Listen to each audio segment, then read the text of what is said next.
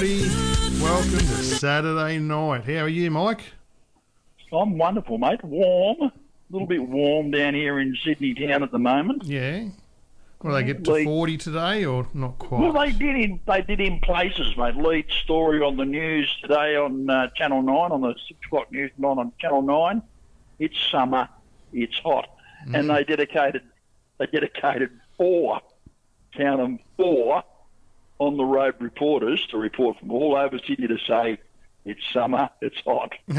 Well, Can you believe it? I, I can actually, yeah, but it was um, was pretty warm. It's even, even warm up here. I think we're in for a cool change tomorrow. Is that that sound right to you? Yeah, southerly buster they're talking about hitting down here at about 10 o'clock tonight. They're saying could drop the temperature by about 40, about 40 degrees. Yeah. It'll drop at about 5 degrees in five minutes, they reckon. So we've also got a cyclone heading towards the north, North Queensland side, but there, so there was talks of it um, actually striking, you know, um, around Brisbane. So I don't know Yeah, how, how true that is, but I'd say by the end of the week, um, next week, there'll be some reasonable rainfalls in that Western Queensland area. We hope.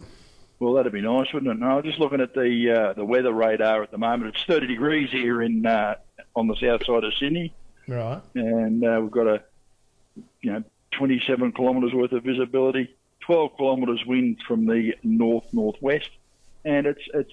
I reckon it's uh, going to be pleasant. I was outside in the cage before, mate, because you know I usually do the show from the cage when I'm at home, Mm. uh, and the air conditioner down in the cage couldn't keep up, so I've Jeez. migrated to the back deck.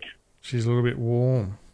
It is a little bit warm down here at the moment, so I'm sitting here at the moment. I just had tea. Uh, Well, you're set to go then. I'm set to go. We've gone full carnivore today. Today's my first day of full carnivore today. So you've been easing, easing in. Eating, you know, cold turkey, mate. That's the only way to go, apparently, according to your advice. Well, it's it's my advice. I wouldn't say it's good advice, but it's my advice. Well, It, it can be a bit painful for a few days. Um, Yeah, depends whether yeah. you've eased off on your coffee or anything. But um, carnivore diet, you can still have coffee on your diet, but um, like Mate, on the carnivore, but no sugar. no, I don't have sugar anyway, Mm. so that that's not a, that's not a challenge for me. I like, like white coffee. I don't like black coffee that much. I've got to have something in it just to take the bitterness out, you know. Mm. Yeah. Yeah. It's got a bit of milk in it.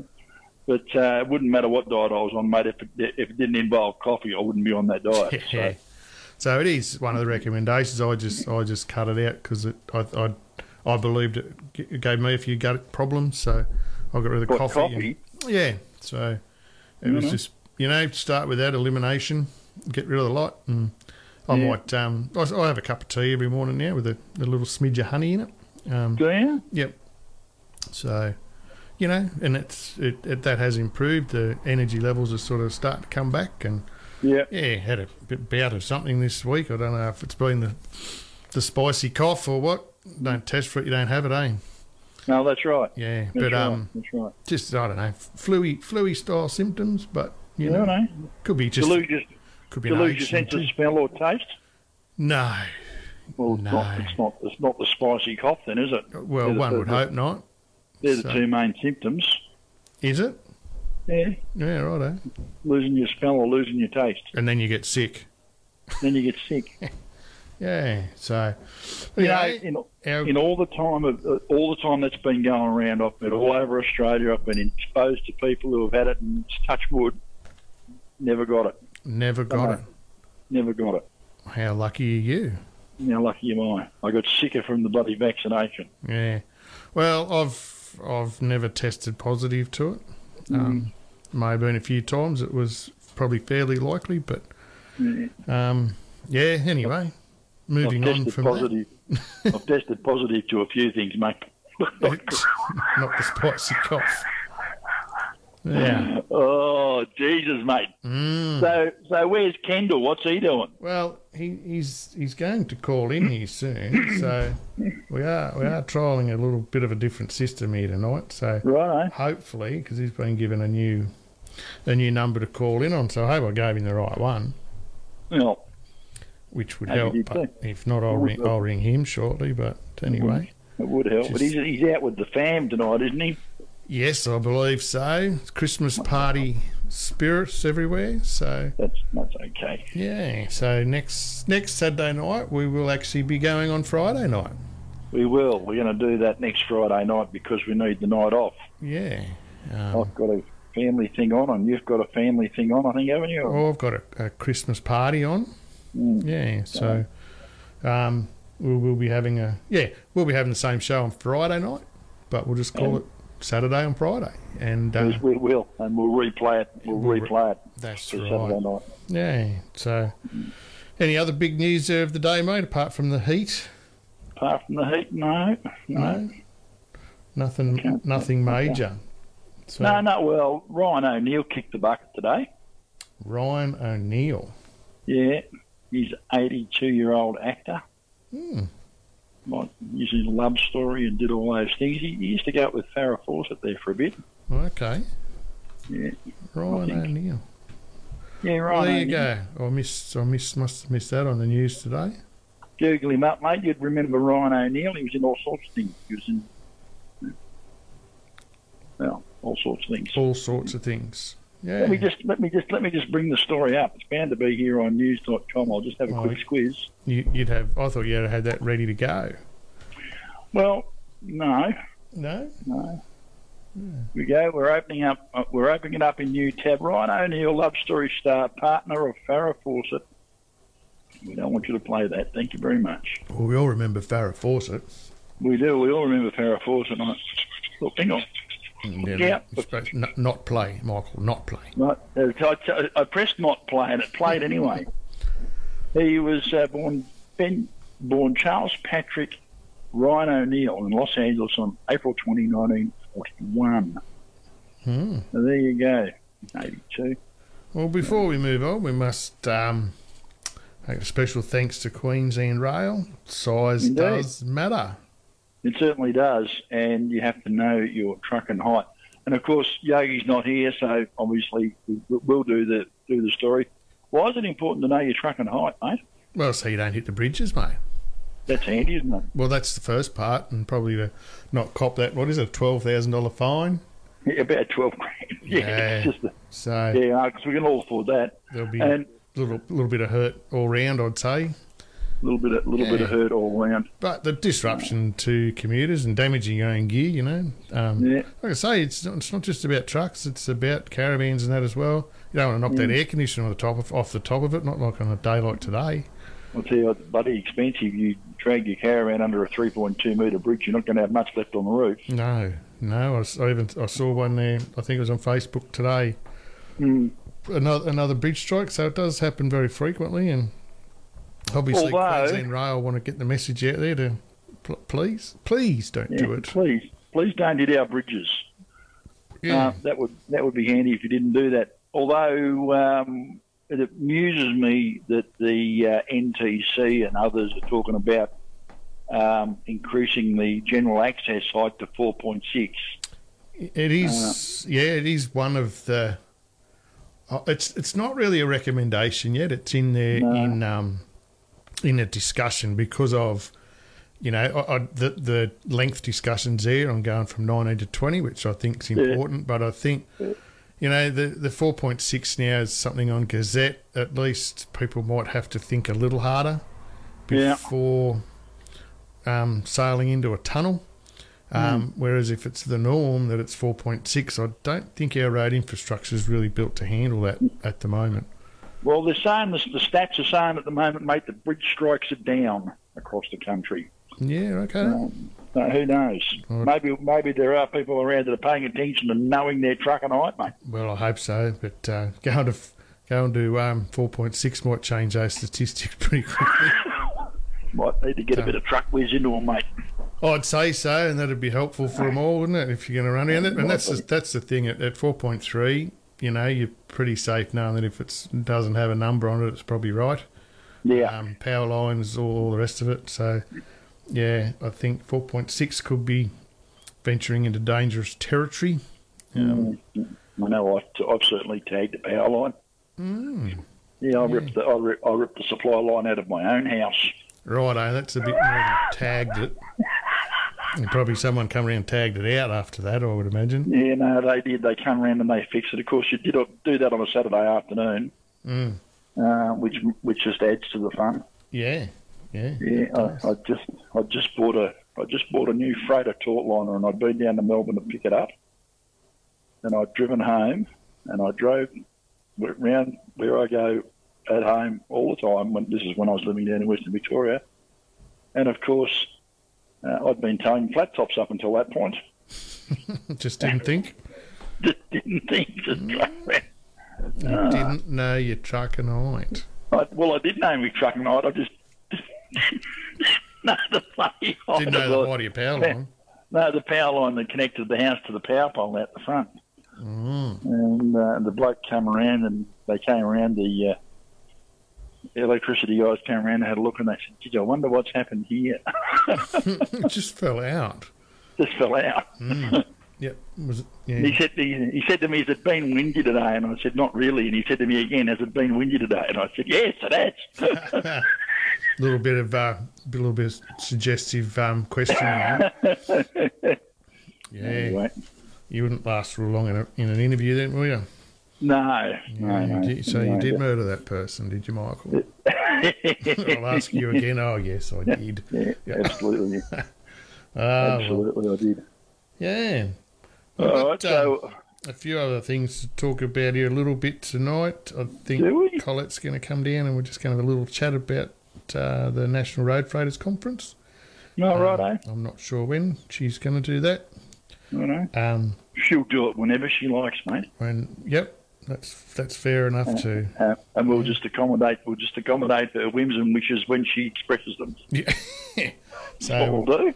we've had um, had a few song requests tonight. We've got Paul Berjani coming on at around nine o'clock Australian Eastern Daylight Saving Time. Right, eh? Um, and Yogi coming on at, at some stage here as well.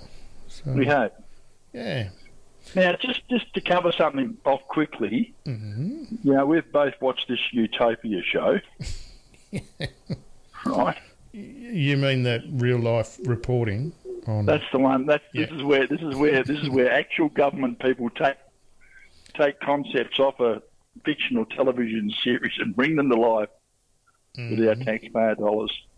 The uh, stadium that's planned for Hobart, the stadium that's planned for Hobart, has been stalled because of, of a 108 year old shed, Mhm. which, has been- which has been historically used to store railway goods. Really? It's become a yeah, yeah, and it's become a bit of a problem for the AFL uh, because it's right there in the footprint where they want to build this um, this uh, stadia. Right. So yeah, because I've got to wonder why. I mean, we can just go straight off the Utopia script. Why do we need another stadia in Tasmania when they don't fill the ones that they already have? That's just Uh, it must be. There's there's quite a few that are are disputing the need for it. I believe. no, yeah. Yeah. Um, Well- but it's it, it's quite common. Build things we don't need and um, don't build things we do need. There's just Yeah. obviously obviously the need from someone in um, in that realm to have a new stadium. Yeah, well, they, they're just uh, they're just down. This is on the ABC too. Uh, old auntie, they're having a bit of an argument. The whole thing is saying it's problematic because Mm. the shed lies directly where the stadium is planned to be built. And in the initial plans, the developers thought that they could relocate the shed to a separate area on the waterfront, Mm. uh, know, about 100, 110, 115 metres away before the shed was removed from the plans altogether. Uh, but one of the primary elements of the shed's heritage listed is its location. So moving the building effectively removes a significant part of its heritage. yeah, right. Significance. Uh, a Tasmanian architect's gone off his chops. Bloke named Matt Hines has been down there. It's lasted more than 100 years as a usable structure on the site. It's meaningful in that place. Mm. Uh, so, you know, it just amuses me. The shed's currently used in an event space and has been through a $5 million upgrade. Yeah. Sorry, it was meant to have a $5 million upgrade, uh, which was planned for last year but did not occur. Uh, the $715 million worth of funding for the stadium is assigned to demolition work. Really. Yeah, 715, part of the 715 million dollars is uh, assigned to demolition work. So that's uh, that's Tasmania. There you go. Got it. Well, My brother's laughing about that. He reckons it's as funny as hell. building a stadium for some for something they don't need it for. So Well, I, I, don't I don't follow the AFL, but you know I, I I didn't even know they had a team in the AFL. Well, they don't. Oh, righto. That's um, that makes a bit more of a different story then again, doesn't it? They, they don't. I think Hawthorn have sort of played some games down there at York Park, which is in Launceston. Yeah. Um, they've, they've done a bit of that. Ah, of so- course, there's the there's the, uh, the the cricket ground, Hobart like cricket ground is down there. Of course, yeah. that's it. So are they trying to introduce a team in? That maybe that's why they need to build it. I, well, that's just part of the thing. What this is part of the thing. We want to we want to have a, a, a an AFL team in in Tassie. I think St Kilda had a bit of a look down there too at one stage. I might be wrong. It might be St Kilda and not Hawthorn. Mm. I can't remember. Yeah. that's how much. That's how closely I follow Aussie rules. Yeah. Uh, but I mean, it, it is. It does strike me as wildly amusing. The question, of course, I have to ask is why are our taxpayer dollars being used to support anything that the AFL want to do, or the NRL, or any of these sporting codes? If you want a stadium, by all means, go and build one. You It is a hard for it. one. Uh, Like with, I know with um, with the rugby league, they sort of were, you know, holding the, the government to ransom a little bit on um, on whether they're going to spend money or not. Which, Yeah. you know, if um, if you don't, yeah, pay taxes. Well, here we go. Yeah. What's that? Here we go. That's ringing a lot louder than I thought. It's um, it's our good friend Yogi. We'll go straight on air, Yogi. How are you going? Oh, g'day. G'day. What's going on today? Well, on Road Radio? well- We're trying a new phone line, and um, apparently it rings quite loud. so oh, the- yeah, right, Oh. right. I'll have to. Well, the um, old school phone rings. old too. school phone. So you're the you're Uh, the you actually can't beat an old school phone ring. I don't know if anyone knows why people have got other rings on their phone. You just need to ring like an old telephone. mm, I just expected you then to go. You just sounded like you're going to go. Hey, hey, hey. yeah, yeah, I am. I am. We're, we're, ho, ho, ho, ho, is what we're doing here at the moment. Ho ho ho! You're out with the fam, Uh, mate. What are you doing? Uh, Christmas party on Amanda's family side.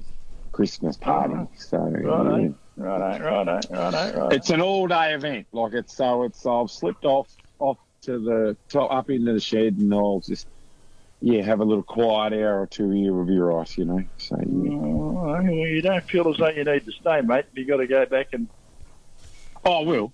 Should be right. When I go need to go get some more food or you know some Christmas presents or more stubbies, I'll wander off. But it's all good. I've got my very festive Christmas shirt on today. It's uh, fabulous. so you, you haven't organised for someone to bring you a fresh drink every like twelve minutes or something.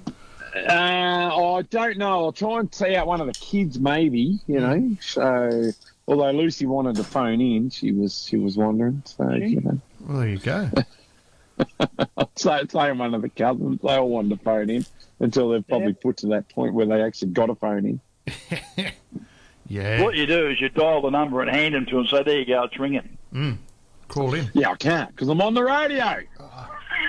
So it's been a good day, Yogi. Have you got these sweltering temperatures over there?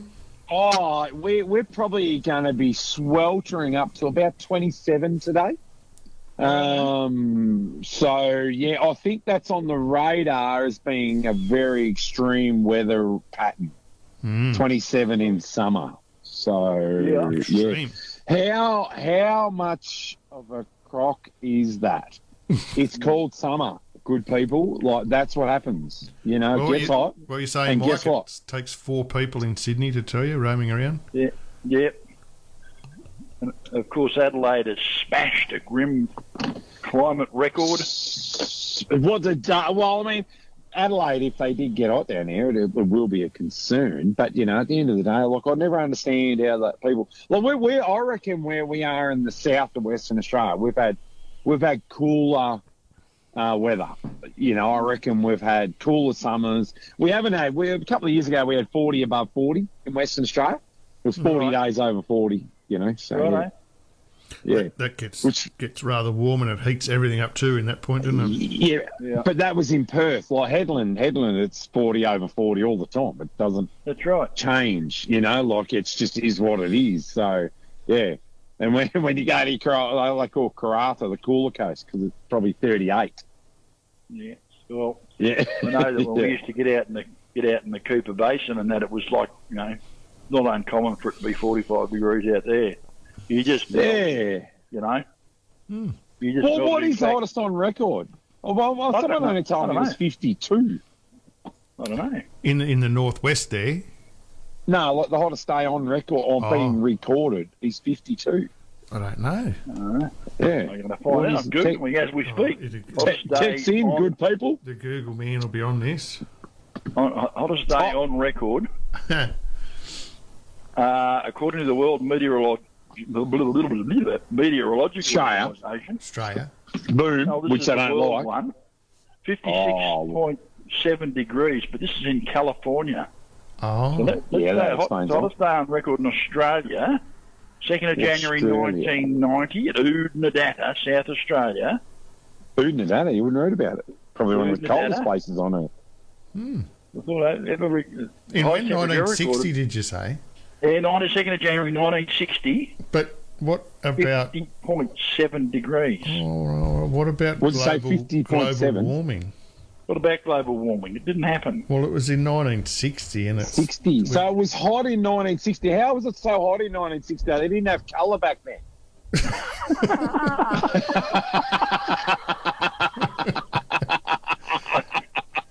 amazing. Isn't it? How did they see the mercury on the temperature gauge? You didn't have colour back then. Well, What were we it was just all coal. It was just all coal. There were no windmills for power back then, dude. Oh, Oh my goodness. no solar And- and- panels to absorb all the heat. No, and no air cons. no reliable. air cons. Reliable power. That'd The be hottest year ever recorded on Earth, 2016. oh, so it's Yeah, it makes cooling. It a down. dry year. It's cooled down a little bit since then, apparently. Yeah, But they reckon the 2023 is on track to become the hottest year on record now. yeah, no way. Uh, I don't think so. Not even, not even if it's it's 48 degrees for the next 15 days or 20 days. Are we in December? 2023 Yeah, we is are, done. yeah. We're we're into 2024. Like, Mm. bring on the Yeah. fours. Threes, are- threes, are just an off number. Only- Always has been. Only a couple of Bring on weeks the to go fours. Much more over. rounded number. Now, according to a different website, uh, 1828 is, is Australia's hottest day on record. Did they have the internet in that, that era? No, no, no, but they did have weather records. Right.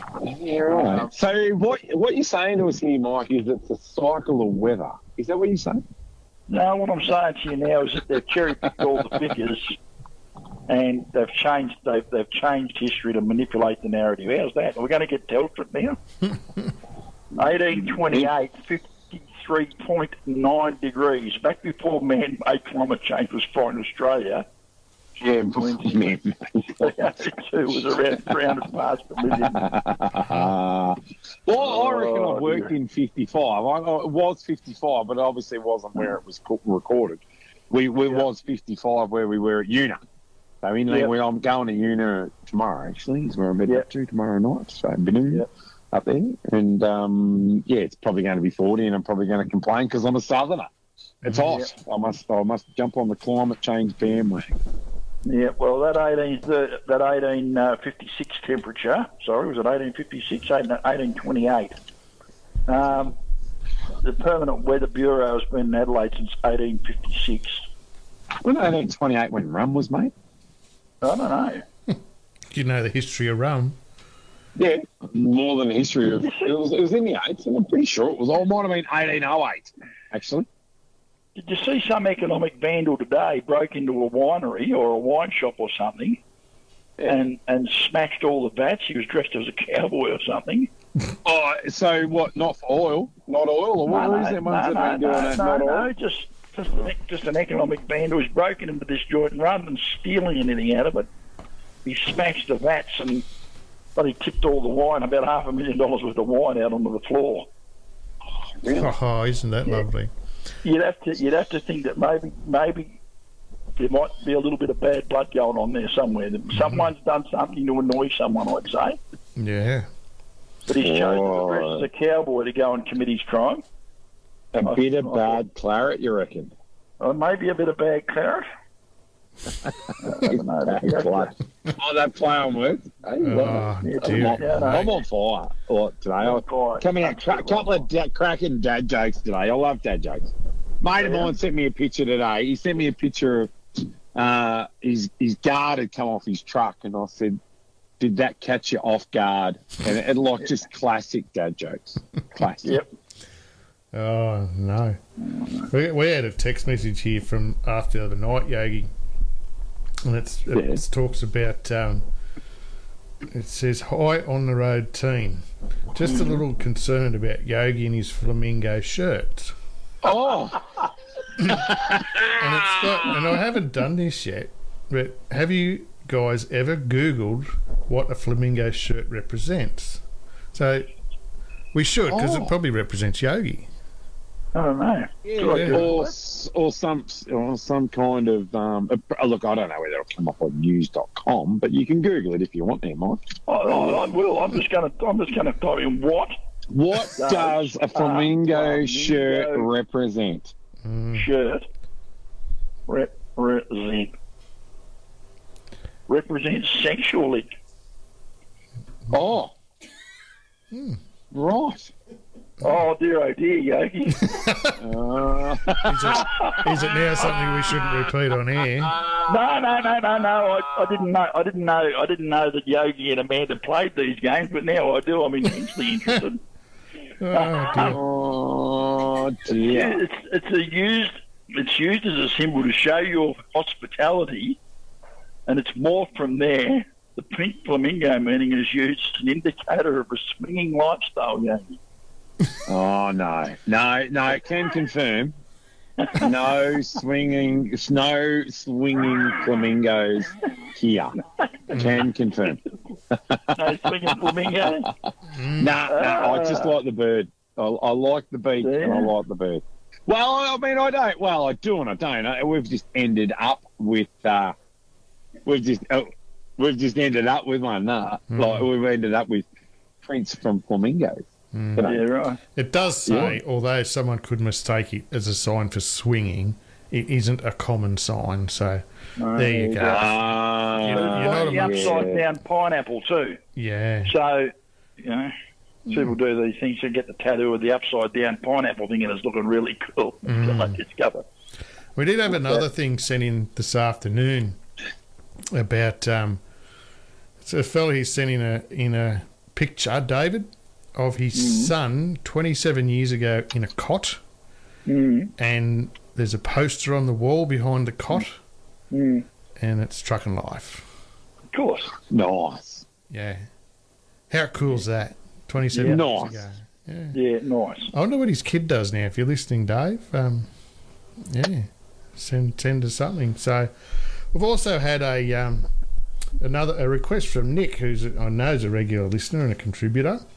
Um, he was wa- wanting a song request tonight. Ah, Was he good really? job. Good job, Nick. Good job. So, I love it. Play it. Whatever So- it is, play it. So we might might go to this song, and then um, we've just had a special guest come into the studio. So when the, when the song's finished, I'll um, we'll, we'll go go to our special guest. But yeah, it's actually a version of Footloose. Is it? Yeah, live by Kenny Loggins. So Ah, we'll be right back, everybody. No, Kenny Loggins.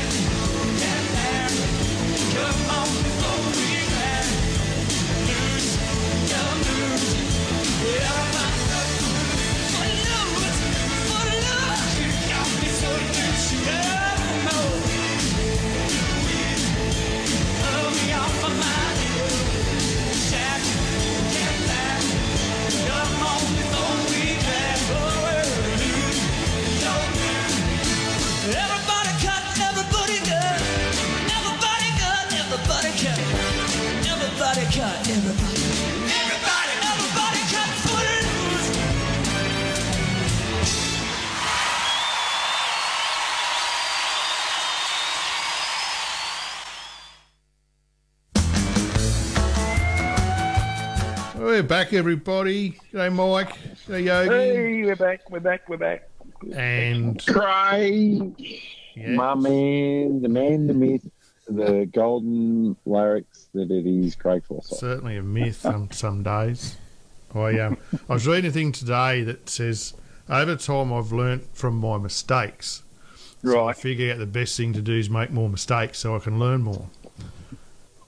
yeah, that's um, it's an interesting way of looking at things, you know. Mm-hmm. Yeah.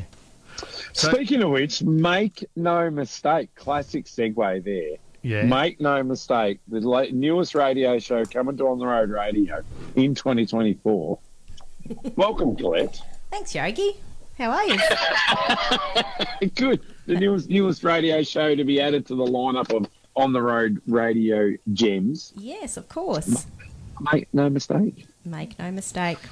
It'll be coming. Is that where you're heading? I can't wait. Can't wait for the show.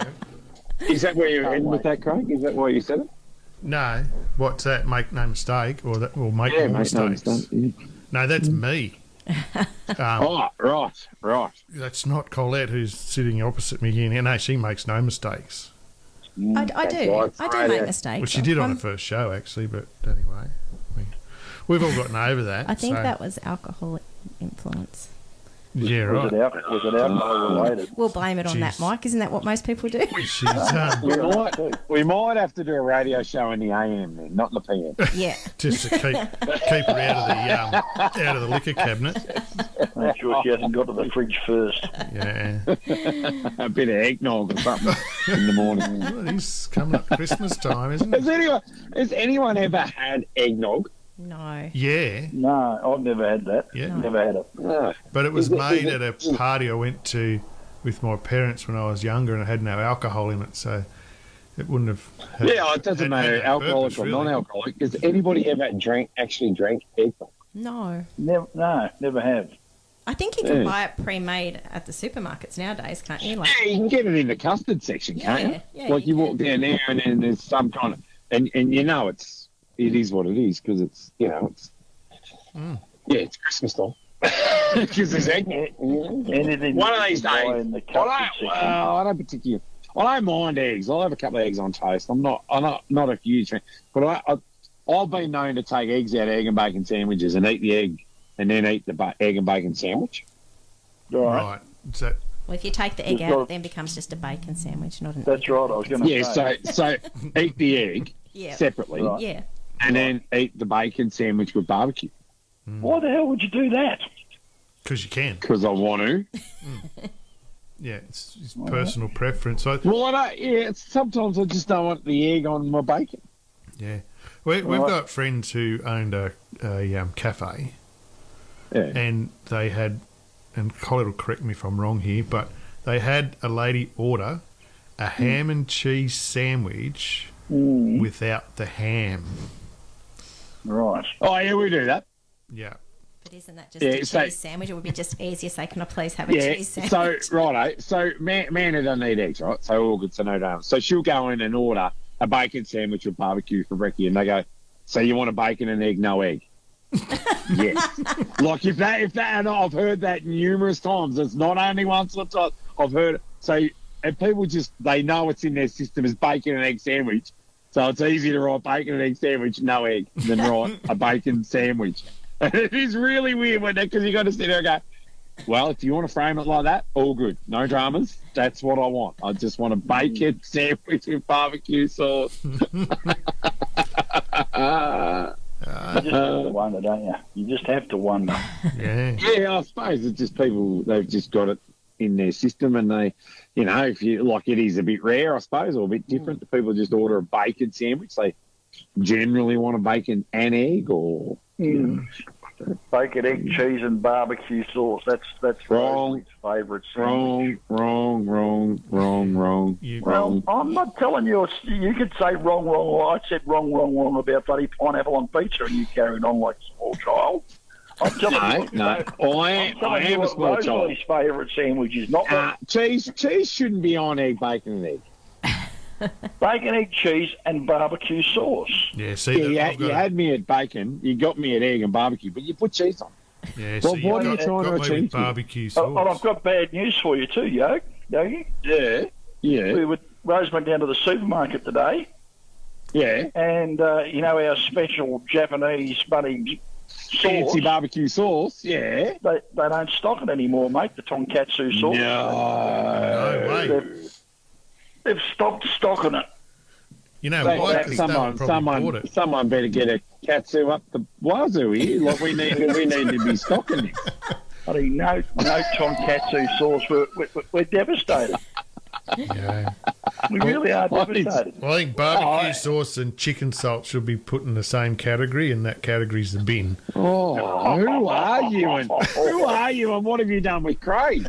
Why, how? What do you mean? Although I, what? I got to You tell, I just- got to you- say, I'm on, I'm on the same side with the chicken salt. I'm not, I'm not a big fan. And, What? and where What do they is get wrong the with chicken you lot? salt from? That's what concerns me. What poor chickens are getting turned into chicken salt? From chicken and what do they feet. do Now, with what- them?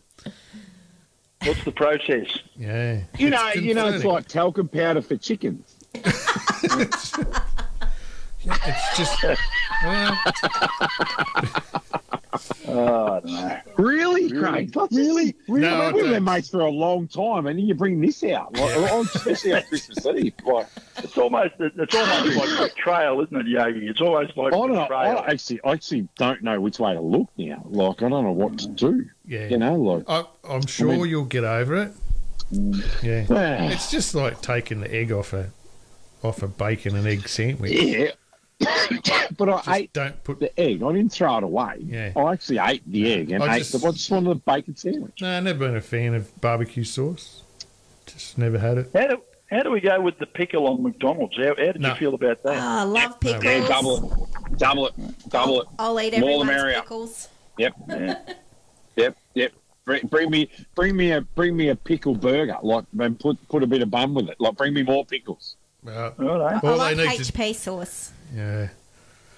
Again, HP sauce. Yes, HP sauce is yummy. yeah, pickles belong with the mm, Okay. same in the same place as the uh, chicken salt. We we we we we've got a bit of higher purchase sauce as well, and it keeps me working every day. You know? so, yeah. How long's it been in the cupboard for? I ain't not working tomorrow because I. I ah, ah. Well, Collette's joined us tonight because we're just going to talk briefly about the National Road Freighters Conference. Right. oh yeah, way to go! Yeah. So, It's really good when you got a special guest that that lives in your house. So you don't have to get them to come too far. and the best thing is when she arrives that she has to walk past the fridge to get into the studio. Ah, So- did you? I'm hoping you made a. I'm hoping you've got us some chilled water and uh, you know some, some chocolates in the green room or something like that. And He's got some ice Yeah, just- cubes in a She's got- plastic tub next to his and, a, and, a, microphone. and a cruising magazine. and a cruising magazine. Yeah, Oh. yeah. So she's got everything you'd ever need as a guest. We are we like talking about guests and cruising magazines and giveaways. And what are we going to do for our Christmas party? Should we be giving away cruising magazines and Oh, Truckin' Life for the Christmas party? Are we getting that adventurous? so we, when when are we going to have a Christmas party, Yogi? Well, next week, isn't it? Or, or, or are we going to hold out and go on Christmas Eve? Christmas Eve. Oh, right, jobs on. We'll be we'll be actually in Bris Vegas. Right. We're um we've got a Airbnb up there for a couple of nights, so our Perfect. son Harry's up there, and he'll probably be How, how will Santa know which way to go if you're not at home? You just leave a note. Yeah. Did you Yeah. not know that? Yeah. Redivert Santa. Leave the Google Maps location. Pin Drop drop. a pin, drop a pin for him. I was actually watching a video there today where um, a, a father had played a joke on his son and and told him that he he'd done sent Santa the shopping list, not the Christmas list, Oh, and then oh, wrapped up no. like baked beans and oranges and bananas. Yeah, yeah, yeah. Two litres of milk. yeah, Because you always need milk. Hmm. If always. you go into the shops, always get milk. Yeah. Have you seen the video of the little Pommy kid being told he's on the naughty list? Yeah, it went around Yes, a while ago, didn't it? that. That one. Oh, yeah. There was a bit of. Wasn't there a bit of swearing in that one, or was it another there was a one? little bit of swearing, and, I they, think and that was all from the, punch it was all from the kid. yes. Right? Yeah. So It was a bit of Yeah. Yeah. Oh, I see. Oh, I did see that. That was he was a very angry little child. Yeah, he threatened to He was, punch? Santa's beard child. off, I think, at one point. Yeah. Yeah. No only you're on the naughty list, you little bloody. Yeah, psycho. Seemed like a Bird. Psycho. yeah. Be a psycho list, not just a naughty list. What I Yeah, righto, righto, righto. Eh, so we, I mean, because because I mean, our kids are a bit older, and you know, generally Amanda does everything on Christmas Eve anyway. We'll be fine if we go on the radio on Christmas Eve on Saturday night. Is Christmas Eve Saturday? or- Sunday night. Sunday night, so we'll be the night before. Oh, night Yeah. before. Oh, so Christmas Eve. Oh, plenty of time. I haven't even started shopping yet. I've done mine. I did mine in August. No, no, you wait till Christmas Eve to go shopping. Generally, blokes do. Yeah. I've, I've always enjoyed sitting around watching the kids unwrap their presents back in the day because I got as big a surprise as they did. Like most like like most fathers, Yeah. Mike. I've, I've sat in that circle. Wow, where did you get that from? That is awesome. Didn't Santa do a good job this year? Yeah. Ah, I've, we I've all also had the one of frustration of trying to. I've also had the frustration of trying to put that bloody bike together on Christmas Eve. Oh, me and, trampolines, trampolines. me and. Dad, me and Dad. I think when we were, you know, we we had a bit of a stoush there one year. We we, we or, or for a lot of years, we give each other a present that you had to put together. Yeah.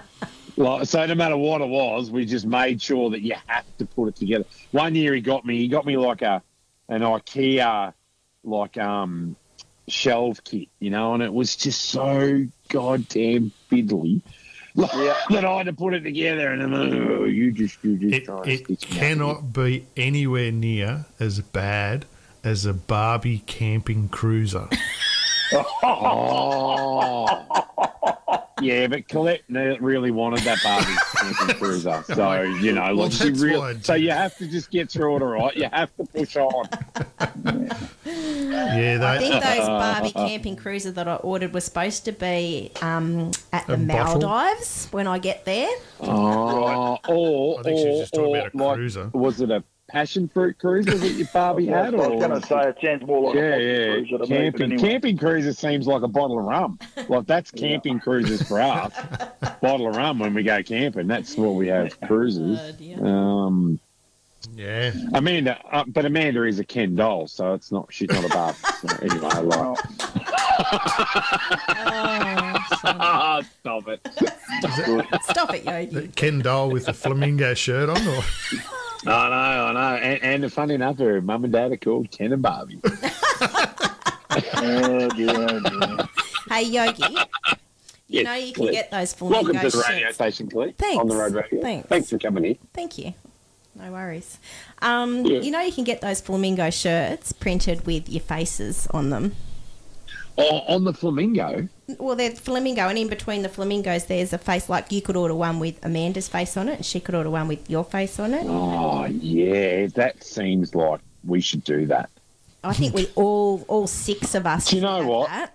When we when we hit a milestone, we should have one for Truckin' Life. We should have Truckin' Life flamingo shirts. But people might think well, it We're might all be questionable if we're all kind of- st- Yeah, that's staying in the same place right and we've all got together we flamingo shirts that- on. The I'm not so connotations sure of- that's a good idea. Yeah, I'm, I'm starting to Given sort of. what, We given have- what we now maybe- know, Yogi. But there's Yeah, a that's lots right. of We- patterns that you can choose in shirts. You don't have to. There's have recent flamingos. evidence has come to light that we might put that on hold and have that in a team meeting one day. So, That's right. So how, how does it work if you're wearing your flamingo shirt, Yogi, and you actually go to flamingos? oh, see, that's got to happen. or, or do you reckon it's bound to happen? I mean, Jack, he would have been all over it. it like, I, I, I really feel I need to have a little sleep in the afternoon and go to Flamingos at two o'clock in the morning because that's apparently when it starts. It's like starting night shift, though, isn't it? Oh, it's terrible. Like I, I don't know when. It, like I was all keen. I mean, I'll go over this story again. I was all keen, Jack, at Goulburn Convoy to go to Flamingos until he sta- stated that it starts at two a.m. I'm at two a.m. Man, like there's not. I'll be catching Zeds by then in in my hotel room. Uh, Yeah. For that dude White, whoever thought I wasn't sleeping in an approved sleeper berth, I had a massive hotel room. Simon, wasn't it Simon White? That was his name. Yeah. anyway. And did you fill out the correct documentation for staying in? I did, yeah, we did, yeah, we did. It was uh, the accommodation was filled out, and I course. put down the red Was it air conditioned because it was under the six Yes. degrees of the equator? right. You know. Yeah, it was in the and, and you're in a heat wave over there. It did get to 31 there at Goulburn. Mm. That is a heat wave. And you know why you had a very large motel room, don't you? That's because I'm a very large person. Because Rosalie booked them, I think, didn't she? Did she book No, she ones? didn't. No, not mine. Yogis. Not mine. Not yours. Not mine. No. Nah, not You're mine. lucky, Yogi you're lucky had a you got it in the couldn't get same. into. You're, you're lucky Nah. you got it in the right state, then, aren't you, Yogi? No, no, no, no, no, no, no, no. My, so we, we, you, we, you've missed the memo of who booked mine. It was the convoy. So, Mike, I booked. Right, yeah. I booked Goulburn. yeah, Did you? Yeah. I did. Remember? Yeah. yeah. Oh, You did asked me to please Gee. not book upstairs again. I, ah, that's right, I did too. And she tried so hard to get those rooms upstairs too. I know. I remember No, the phone no, call. no. She's saying, "Can you please make sure it's upstairs?" We are trying to play. Have you got a joke on- third story? Can we So- go up to the attic? So any complaint, Karoit, Karoit has been booked by Rose. So any complaints right. relating to Karoit can be diverted to Rose. We've And probably- Amanda's, Amanda's booked the MacMuster. So any complaints re MacMuster can go through her. So I think I'm clear for the first three months of the year. Just, Oh, just, uh, just, just, just pointing out that we're actually live on the radio. This feels like a team meeting. uh, you know, like if people are listening, I think, at this point in time. Um, so maybe so. So, Collette, why, why are you on the road radio? What is going on? Collette, Oh, I you just know? wanted So- to let the listeners know about the National Road Freighters Association conference in February next year. So um, we have an amazing um, conference lined up for Saturday, the 10th of February in Shepparton. Um, so the day will start at the Woolshed at Emerald Bank at 8:30 a.m. and we have Yep. an amazing lineup of guest speakers, but we also have three panel sessions on the day. Um, the first one being um, to discuss the Closing the Loopholes Bill, and that's an industry based panel session. So you'll have the likes of um, Michael Kane, Peter Anderson, Warren Clark, Gary Mann, Cam Dumesny, and Michelle Harwood on that panel um, to discuss that. Come on. And then panel session two is again cl- discussing closing the loophole bill, but it's more a political based um, panel session. So at the moment we have Senator Glenn Sterle, um, Pauline Hanson, Sam Birrell, and we had another one respond the other day, Tony Sheldon, and there's a few people in the pipeline that we're still waiting to confirm, but that's looking to be like a really good panel session too. And then panel session three is um, to discuss the HVNL2 review. So we've got the likes of Aaron de Rozario. Um, so he was on He's been on the show. yeah, on a. Wednesday Yep. night Yeah. a while ago. Um, Sal Petroccitto, Kim Hassall, Jenny Aitchison, who's the Regional Transport and Roads Minister, um, and a few of the NRFA board members. So our day is shaping up to look really awesome and jam packed. So you don't want to miss Yeah, it. Yeah, very political day, which is good. If you've got your concerns, got your questions, you've got a chance. Get in early. Yeah. So that'll sort of wrap up around the 4:30 mark, and then we're going to head over to um, Move Museum. So that's the Museum of Vehicle Evolution. So we've got an exclusive after hours access to Move from 4:30 till 6:30. Um, so we'll have a look around there and have a few drinks and a few nibblies before we head back to the woolshed at 6:30 for our dinner, which, you know, if anyone hasn't been to an NRFA conference, that's a really fun, feel jam packed night. We have an auction, we've got some a fun trivia um, that we're going to do. So I think it's called Trucky Trucky Trivia. Trucky Yeah, trip. it's perfect.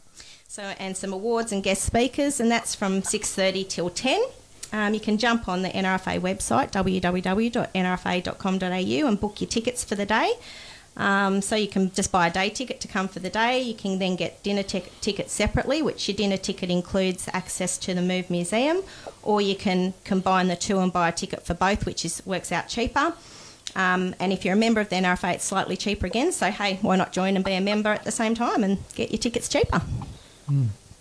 Spot on. Yeah. Yeah. Thank you very much. Good. That's great. So we'll we'll post some of the details. We'll check out the NRFA. Yeah, we'll be putting Uh, a yes, promo video slightly. up that um, Stephen from Whiteline has done up for us. So he recorded um, the 2023 conference in Wagga this year, um, and he's done an amazing little promo video. So if you're unsure of what you might be in for on the day, you can have a little sneak peek at what happened in Wagga this year. Um, and he has also got a few other um, individual videos of the guest speakers from the day. Um, so that'll be put up on our Facebook page in the coming week. Um, and if you've got any questions, feel free to ring me admin at 0493 564 467 and I can an- hopefully answer any questions or point you in the right direction. So all these details are available on, um, or will be available on the Facebook page. Yes, yeah, And, in the coming um, week. It's one of these things. Everyone likes to think that you can make a difference, or that associations are on their own in, in battling this thing. But you need to join. You need to be part of that the group, and and there's a lot of associations coming to our event mm. here. So your voice will be Yeah, well, heard. Um, You've got join- Cam, Cam join and, and Gary Marr. Like there's two associations, and, and mm. Warren Clark, Nat Road. So there's a third mm. association. So uh, that- Yeah, the, that's- the that's- ATA is representing there. So, if if you want to be part of making change, you, you need to join an association. So you're part of the numbers, the people that work very hard in the background, particularly the National Road Freighters Association, where everybody works for free. Um, all the board members are there entirely because they want to be there. It's not a paid role. Um, they're doing it because of the, the love of the industry and the need for change. So, And more often than not, they attend these things when they're out of pocket themselves financially, so they give up work to attend these things on your behalf. Um, the NRFA is not uh, funded, or we don't receive any funding uh, of any sort. Um, so we do rely on donations for our conference to go ahead to help with the cost of that. So if anyone's listening and would like to get in touch to help us um, hold this conference and make a donation or sponsorship of the event, please feel free to reach out. We're we're happy to talk to you. nrfa.com.au that you'll find where you can uh, email or ring Collette, uh, who tirelessly works for um, the better of the industry. So she's the one that holds it all together. Don't know about that. But Well, no, you, you do. you do really well in behind the scenes for the road trade. well, thank So you, Yogi. There's a lot that happens because of people like yourself behind the scenes. So yeah, we, we appreciate it. Thank you. Yeah. There you go. We do. So, Collette, we were up in the uh, living room earlier and we were looking around at a few songs to play for tonight, and, Yeah. and one came up, and it's something that a song that both me and you have, I think, seen twice on a cruise. Oh yes, I love played this song. played in a in a theatrical sort of scene, and it's um, probably brings back memories for us. It's just yeah. Well, if you don't have a good time on a cruise, well, actually, Collette didn't one day. She was a little a little Was a ill. little. Um, but yeah, it was a song. Robbie Williams, do you want to introduce it, Collette? We might go to a song, and um, we'll be right back. Robbie Williams, "Shine My Shoes."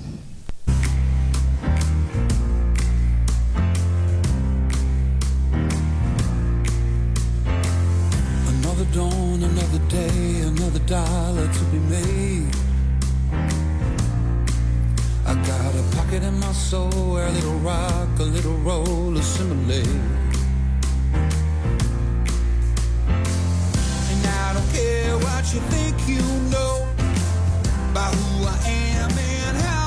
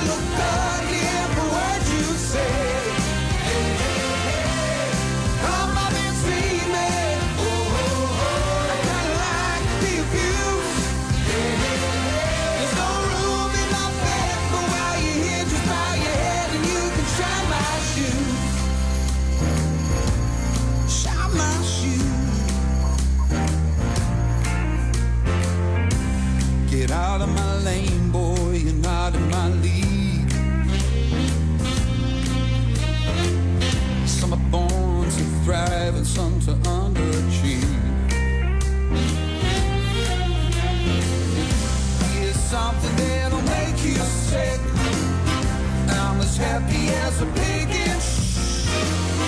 been amused, I've been admired,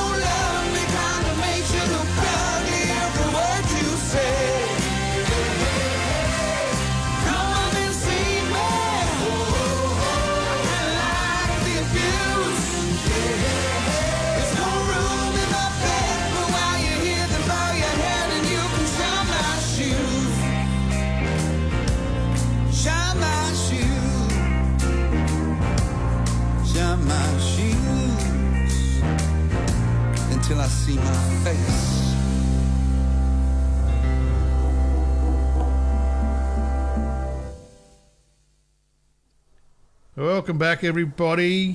Mike, Yogi, We're. Collette. We're- Very That's busy. clearly desk got nothing to do with everything we're talking about. A lost tomato on a space station. So there you go, good listeners. You've come back from shining your shoes and Robbie Williams, thinking about sailing around the Caribbean on the high seas and talking like a pirate. drinking rum. Now that's the kind of cruise ship I want to go on. And we had a little discussion off air saying, well, I've never actually been on a cruise ship.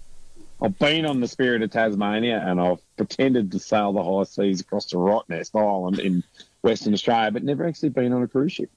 Well, the yeah, the, See? the the beautiful Bass Strait can sometimes be one of the roughest stretches of water in the world. But anyway, Yeah. Yeah, yeah, yeah, yeah. That was uh, that was pretty cool. When you like, anyway, I mean, you've if you carted in and out of Tassie, like anyone that has or hasn't, it's Yeah. sort of pretty cool when you like. I, I left Rockhampton and loaded out of Rockhampton for, for Tasmania, and so you sort of four states in four days, and you yeah, it's pretty cool.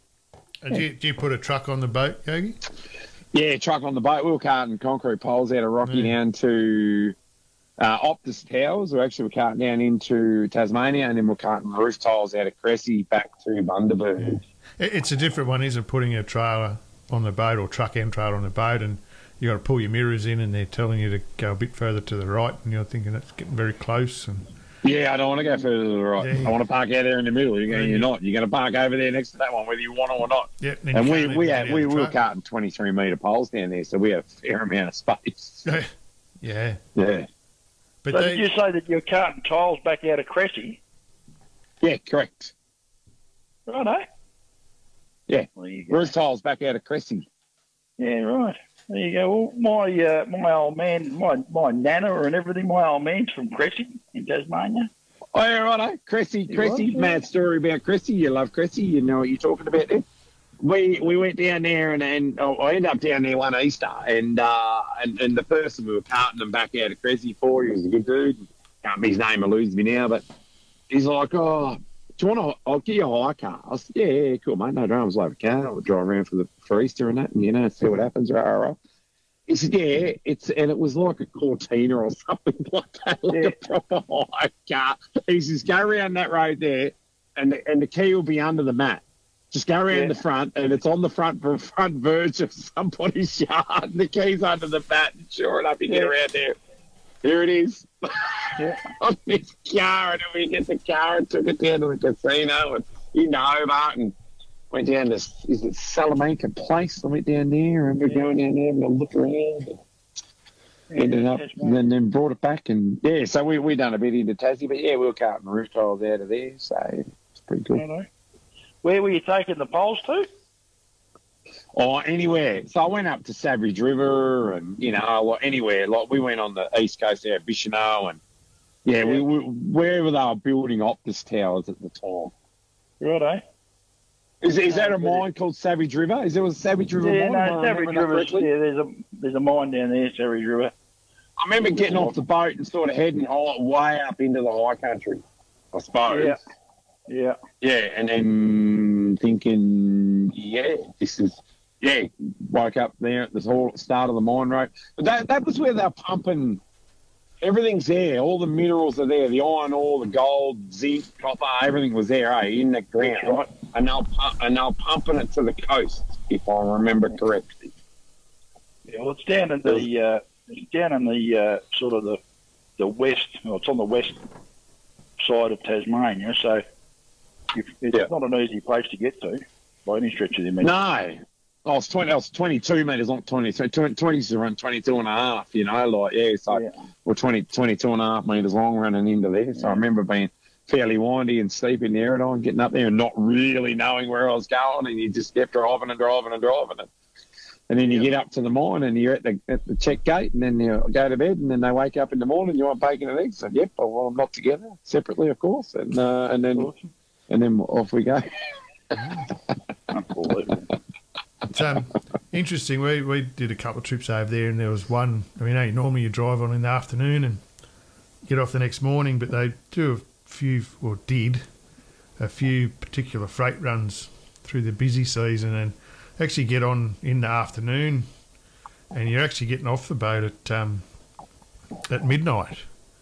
Mm. So they can actually crank that thing up pretty well if they if they really need to. Yeah, right. Yeah. Okay. No, I remember getting on at night and having a couple of stubbies and watching all the Yeah, plebs drive their cars in, and I'm up in the bar having a couple of stubbies watching them all drive in because we got the first ones in because you're oversized going in, so try and get you in there first. And yeah, all the all the mums and dads were all lined up waiting to get on the island or get off the island, and I was up in the hmm. bar, and then spun it around. I remember spinning around in the in the river. I'm thinking this old mate's pretty well got this sorted. Here we just done a Yui and then sailed on to the night. Yep. Yeah. Ah, it's good stuff. We've um, someone tried to call in here. We might call them back in a minute, but uh, yeah. What what else are you, Oh, Yogi? You I, I, I remember, I remember, and I and I and I understand why this happened, but I remember being confronted in Tasmania with a shotgun for being on somebody's property where we were carting concrete poles, and I understand why, and I understand this is the nineties as well. I understand, so they weren't overly impressed that I was in a car driving on their property, but we, we, we had to check out a job and and the job was burning out clutches on trucks. It was that steep where we were going. So I was I was sent in there to check it out to see what it was like. And I got to the gate and I got confronted by two two ladies with the shotgun. I remember it, but I'm okay with it. It is what it is. wasn't a threat. It was just they were very openly voicing their opinion as to what I was actually doing. So I remember showing my Victorian truck license going, I'm here, I'm working for this mob. It's okay. Like it's all good. We just we've got to get into this site now. Hey, right. So once we all calmed down and we all settled down and um, it was uh, it was it was a very very interesting day. Yeah, yeah. it's a bit of a scary one, being you know. Yeah, it's Turned up like there was there was stuff there that you sort of look at and you go, oh look, this could get bad. It wasn't. It was there, but it wasn't a problem. You know, like yeah, it was was seen. It was visual, but anyway, we knew not to overstep the boundary and explain what we're doing, and uh, yeah, make it happen. So yeah, You're yeah. lucky it was only a shotgun. Well, that's right. It was you could see it on the back window, you know, of the ute. So it didn't. It just was enough. So yeah. But I get it. Look, we're in the high country in Tasmania, and, and you got a, a car driving around checking out stuff. Like I, I understand. So it was it was pretty one of those things in life. I just come back to that story, but yeah, anyway. They, they, they, they do get a little bit protective yeah, well, yeah, Tasmanians yeah, or the farmers? For the farmers and the Tasmanians, mate. I, Yeah, both. Yeah, I mean, know both the, the people we were dealing with. You know, like yeah, and, and I probably would have looked like a a young Victorian interstate truck driver. You know, all cool and trendy back in the nineties. So yeah. Trendy. Were you, were you a trend setter? No, no, I wouldn't have been a trendsetter. I would have just been it's just been trendy. You were just trendy. Yeah. Yeah. right. Yeah, yeah. So, Mike, Can't, can't. Mike, you've been working pretty hard here the last day or two, particularly on um, laying out a magazine that I we have. managed to put together. Yeah, so you're not trucking, Mike. Yeah. What have you been doing in your off time, mate? In your three hours off a week, what have you been doing? Three hours off. I had a snooze there. For, I indulged myself and had a snooze for an hour. Oh, is that when I rang you and woke you up? That's that's what it would have been. Oh, right. But uh, Sorry, we've not sorry. working- Yeah, sorry, not sorry. No, we've been working feverishly, um, trying to uh, get the magazine sorted out. We are supposed to be going to the printers early in the week, um, and because even though we do get the thing printed in in um, Melbourne, coming up to the business busy Christmas period, we we're due out at the start of, of, of February. We want to have it out for the Croydon Truck Show, which is the Australia Day long weekend. So we'll be taking uh, issue three with us there. But it's been a little bit interesting as far as trying to get the time frames right and uh, uh, getting the paper stock in and making sure that we've got enough. Uh, the printers have got enough to produce the magazine. And given that we're ordering as many as we are, because so many of the, the listeners and the readers are ordering magazines, we takes us a little- takes us more than five minutes to print them. So, you know, the, the, the Yeah. printers sort of got to get their ducks in a row, and in order to do that, we've got to have our ducks in a row. So, in the coming week, the printer wants all the uh, all the artwork, so we can we can get it done. And of course, there's got to be a couple of checks and balances and things like that. But yeah, no, it's all happening. We're uh, Um, we're waiting Well, I've for a got. couple of I'm, things. I'm happy to get up. my little section in there, and, uh, and I was given Friday as a cut-off, and apparently it was two or three days later than you lot. But that's because I give uh, a graphics designer a bottle of good Western Australian wine. So Sorry, not she sorry. That, they're gone from my counter here, so she's obviously got them. That's why she gave me another couple of days longer. See, I've given an apple to the teacher. I'm okay. So, Uh, Uh, we, just we, on, uh, on we do. oh, sorry, Mike, keep going. I was going to say we we do have a little bit of work left to go. Um, we've uh, got some pretty good looking trucks for the rigs of the month. We've got some some pretty good stories, and most importantly, I'm so excited. I've been speaking with Bruce Honeywell, who was a former e- editor of, of the magazine. He went off to become the founding editor of Big Rigs um, newspaper before he came back and edited Truckin' Life for another couple of years after that. Bruce has consented to put a couple of stories in the magazine with us, and the first one will be appearing in the next issue. Cool. Isn't that good? And I, because when I first heard that he'd, he'd taken a uh, subscription, I thought to myself, "Oh dear, oh dear, no pressure at all there, lad." yeah. That, that's uh, keeping it real, isn't it? Yeah. So, uh, I, look, I've Bruce has had a, a like years and years and years in uh, in trucking media. He's, he's actually a truck driver himself as well. Before he still did get out there and and do a bit. Um, done so much over the years. He's got an incredible archive of, on YouTube of Australian trucking videos and uh, a, an incredible collection of photographs and books and things like that that he's written as well. And he hasn't just written about trucking; he's written fiction novels and everything as well, which I, which I didn't really know. I didn't understand, but you can get his books on Amazon Yeah. and Hmm. all that sort of Really? thing. He's been around. Yeah, yeah, absolutely. I was Hmm. uh, quite impressed. Well, I guess a writer is a writer, isn't it? Like you, you like the idea of writing and the art form of writing.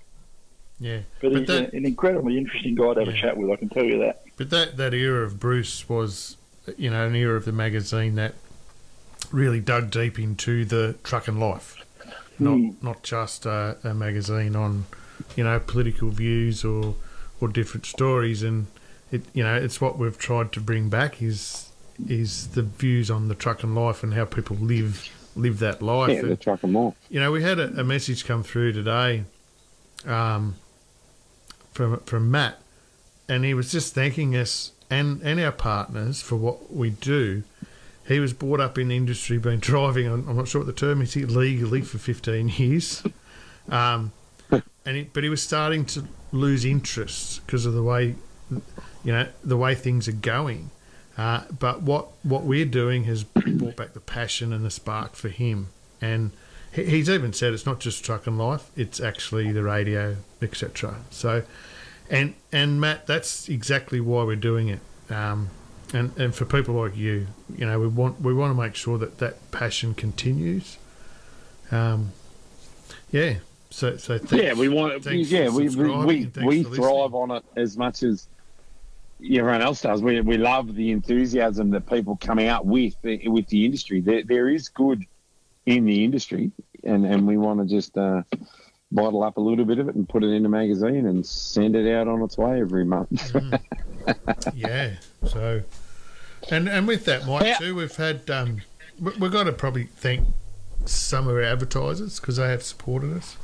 Um, like people like Mark at TBI Insurance, um, Monkey Spunk. I think they tackled you at the Casino Truck Show, wasn't it? To just be a part of the magazine.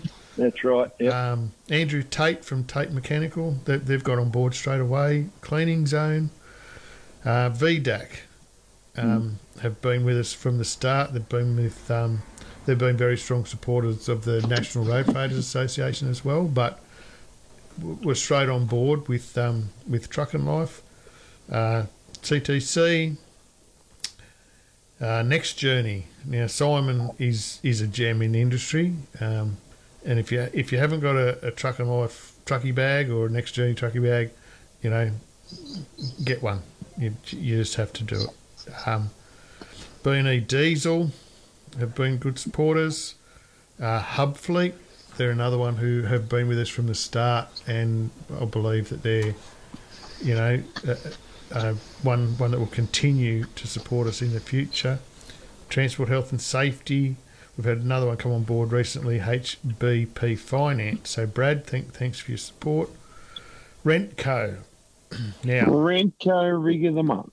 Rentco are a very, very strong supporter, and I believe will be here for a long time. So, Rentco have sponsored the magazine um, and, and the radio. So, they have sponsored the rig of the month. So, every poster that you have will have Rentco written on it. MacMuster, which we'll be all attending. yeah, the back page on the Mac Muster. Matt was pretty stoked when I Yeah, 20, gave him a ring. I 24th said, mate, there's a back page there if you want it. Yeah. Twenty fourth. Now they just they just did the same thing. They released all their uh, yes major sponsors for the Mac Muster coming up because it isn't that far away. We Hmm. we need to think a little bit more about the start of the year next year. Yeah, so we'll be over that way on the 24th of March, and there's someone sitting in this room who's got a birthday around that time. I think she's 30. Oh, God. she's I laughing wish. now. She, she's she's thirty with the with um with the fuel levy plus plus plus plus, and uh, yeah, which is a very nice way of putting it. Yeah. Yes. You know, we've got a few others there like Anglo Assist, Pearlcraft, Queensland Rail, Allison. Oh, On Road Radio, they sponsor it too. Do you know? Do you know who's been there from the start? Tell me. Sonia from Smallfoot Designs. She's a gem, that one. She's a gem. Now, Mike, Mike, you found Sonia. What a find. Yeah. She lives in the What a area find. around you, and it, it Yeah. has been. It, it is. She's gold, Sonia. If you're listening, Yeah. and if you're not, you should be. Um, If not, you'd probably, you'd probably think of us during the week. Oh, What do you reckon we could do this? Can you make this happen, Sonia? Yeah, Yeah, can- no can you do worries. Okay. Okay, cool. yeah, she she may I just well want a be picture floating in uh, in a holograph of this with somebody coming out of it. Can you just do that for me? Yeah, no dramas. Cool. Yeah. Sweet. I, I actually had um, Bra- Brad from HBP um, ring me during the week, and we were discussing the ad. His ad in he's advertised with us in this November edition for the first time, and we were talking about his ad, and he commented how amazing it looked, and he was really really happy with it. Um, and he actually worked with Sonia on that, and he actually commented how great Sonia was to work with, and and yeah. Said- Yeah, same with uh, Nathan and Emma, Emma from West Oz Customs. They they they know good shiny bits. They know custom trucks. But as far as getting their ad out and what they needed to be, it was um, yeah, it was yeah, it was Sonia sort of lending a helping hand there. So yeah, so so Nathan and Emma at West Oz. Yeah, nah, she she's gold, and thanks, Mike, for you. You found her. No, I didn't. It was just an accident, you know. Oh, like Well, it was. a happy Well, it accident. was a great accident. Yeah, it's not, not often you say there was a good accident, but yeah, No, no, we have been we've been incredibly lucky with the uh, the way things have come together. Um, we, I mean, we were always going to have a magazine, and I remember Craig when you and I were looking at how we were going to put all the the magazine together.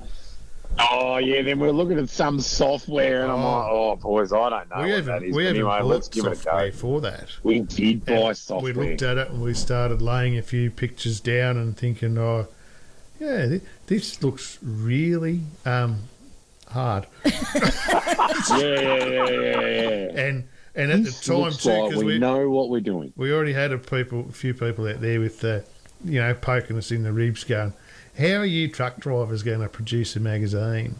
Yeah, it's just Yogi's life on Facebook. Yeah, well, well, I do love the truck and life, and I do live the truck. yeah. But I'll tell you what, I'm sitting here in the studio, and there's two big posters up on the wall, which is the original uh, front and back covers for the magazine, and um, Yep.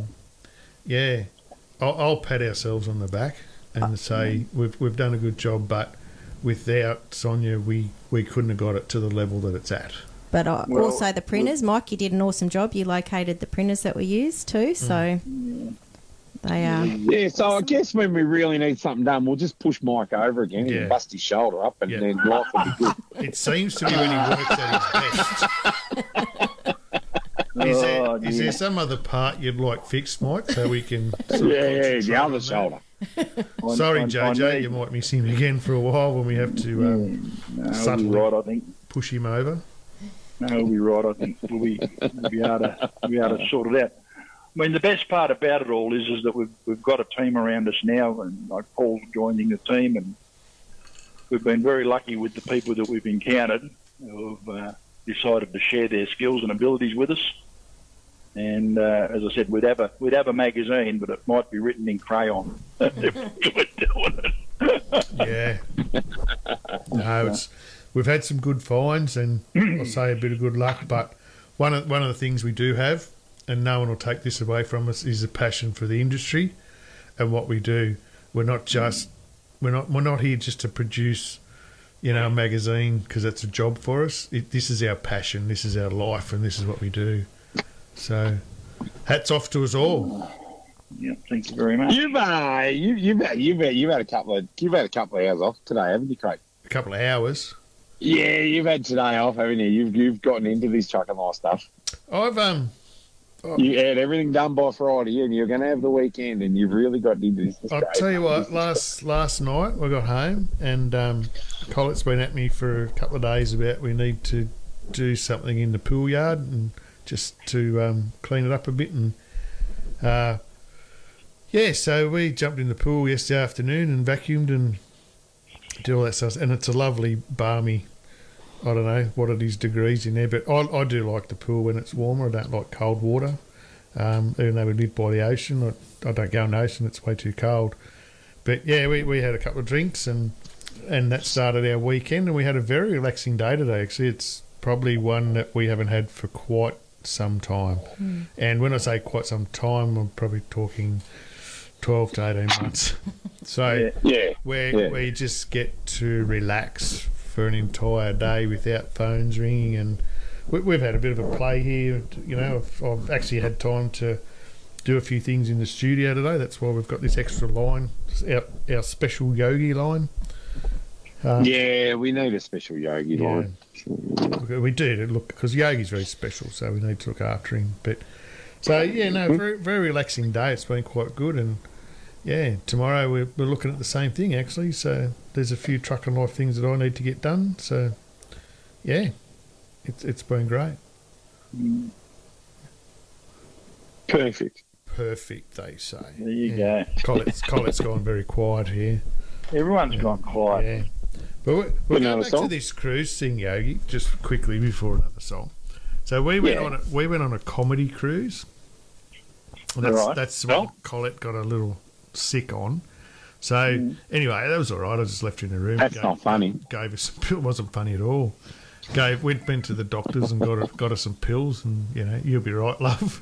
How do we? How does that roll, Yogi? You you'll be right. You you worked out. You'll be right. Yes. Yep. Shimmy up. Shimmy up. So Just pop off, off I went to um, to check out this comedy cruise, you know, but there was a lot of children on the on the cruise. So Right. the comedy um, sketches on the show, on the cruise were very very PG up until nine o'clock at night. So Yeah. we all we all know the princess anyway. She goes to bed by nine o'clock anyway.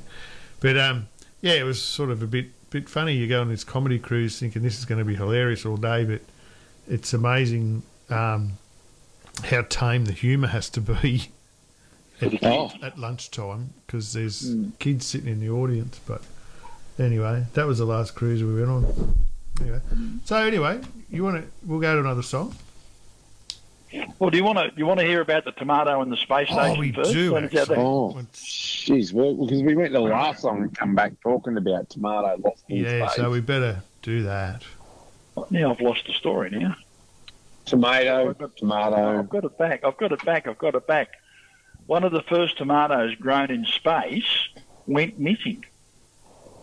I didn't know where it had gone. Went missing. It's been missing for months, apparently. Until now. Did it, did, it, did it end up in the bruschetta or something? Probably. no, they actually thought the guy that grew it ate it, and everyone, and he's swearing that he never did. well, what, what, what, wait, oh, righto, righto. So you're growing tomatoes in space for Yep. the scientific purpose, not for eating.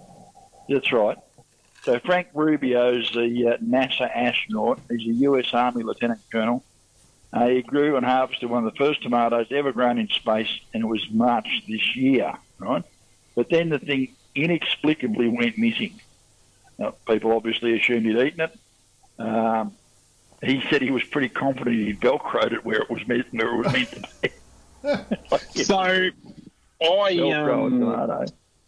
I I I pinched that tomato and I've got it Did you? sitting at home. It looks like a vine ripened Roma, but it's not. It was actually grown in space, and I want a million bucks for it. So yeah, how would you know if it's well- that tomato? I don't know. But anyway, he, he, he grew the thing. He thought he'd put it where it was supposed to be so I couldn't float away. He came back and it was gone, right?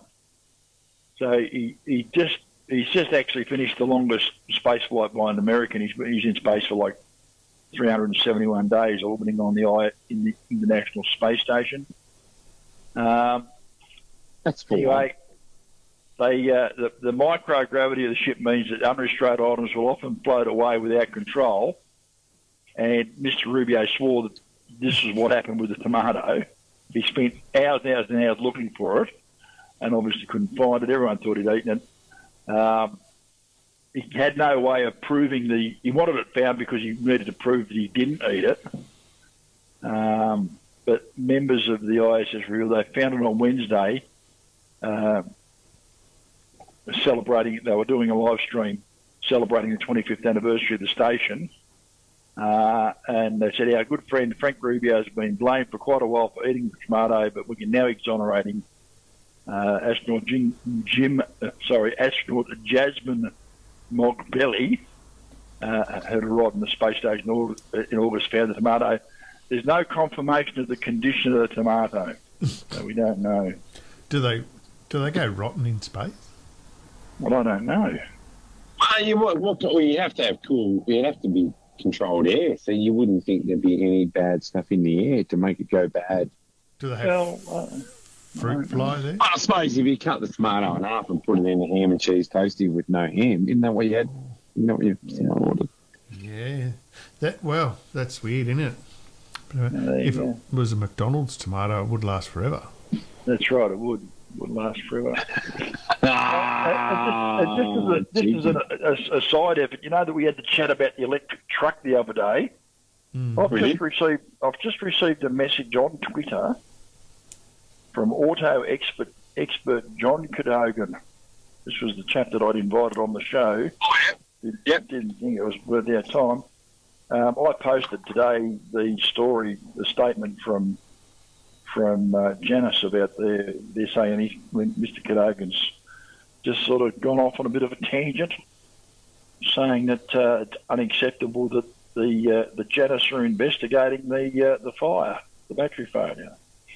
Who else would be more qualified to uh, and be more interested in finding the reason why it's on fire than Janus? Mm. I wonder. I'd. I'd say there's a fair chance they would like to know. I'd, I'd say there's a fair chance we'll but I just find it wildly amusing that he's chosen to answer me now. Well, that's what you do at um, eight thirty on a Saturday night. Maybe he doesn't check his Twitter. Oh, I just flicked on Twitter. Oh no, he's fairly he's a fairly Seen I was social tagged on creature. something. I don't Is even it really? have Twitter, so there you go. Yeah. Yeah, it's just for the grown-ups, Craig. All I know. right. So yeah, That's why I leave it alone.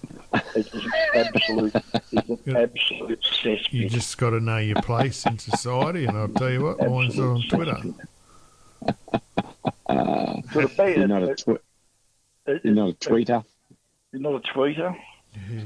Well, it's, like- it's X now anyway. It's not. It's not. Um, Oh yeah, forgot that. Yes. Anyway, it's not Twitter. It's X. So. It's it's, it's X now. It's X now, and I. Uh, Well, I that sounds sillier than it was before then. Yeah. The other one, is- this is another one. I this is this this thing blows me away. You want to go to this song? We'll come back with this one. This We'll go to it. We'll go to it. Right. Bit of Go to Tom the Jones. song. Bit of Tom Jones actually. Righto. Oh, back on the cruise ship vibe. We were listening to a cruise bit of stuff yeah. here earlier, and, and Prince did a version of this, but it's Tom Jones. It's Kiss. Know the song or not? No, no, no. Oh, anyway, we'll play it. If you don't know it, you don't know it. If you do, you do.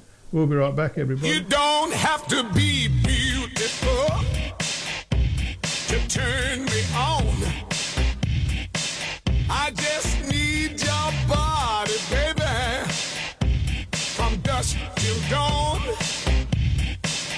You don't need experience to turn me out. You just leave it out, show you what it's all about. You don't have to be rich to be my girl. You don't have to be cool to rule my world. Ain't no particular sign I'm more compatible with. I just your kiss.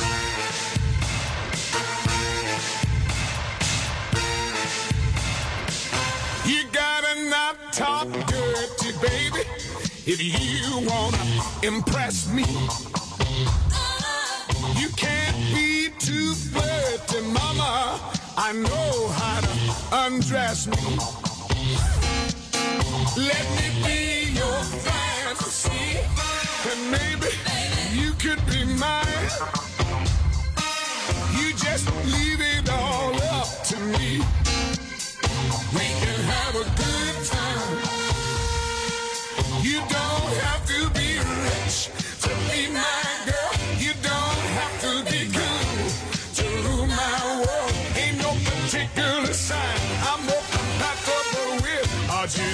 want your extra time and your kid. Think I better dance now.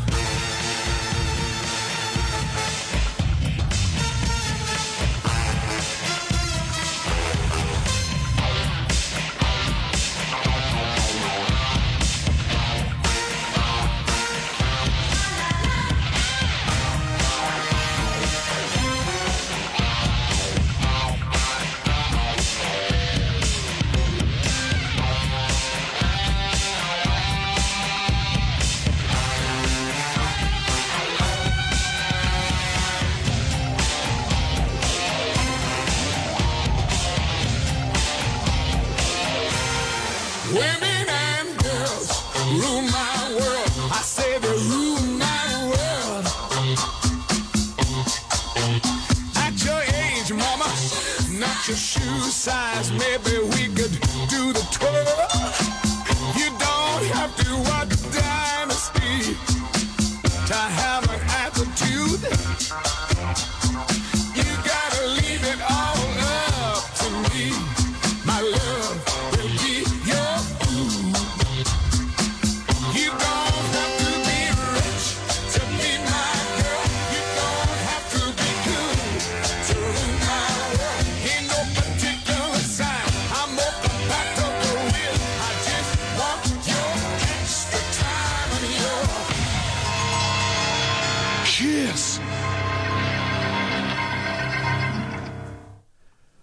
Welcome back, everybody.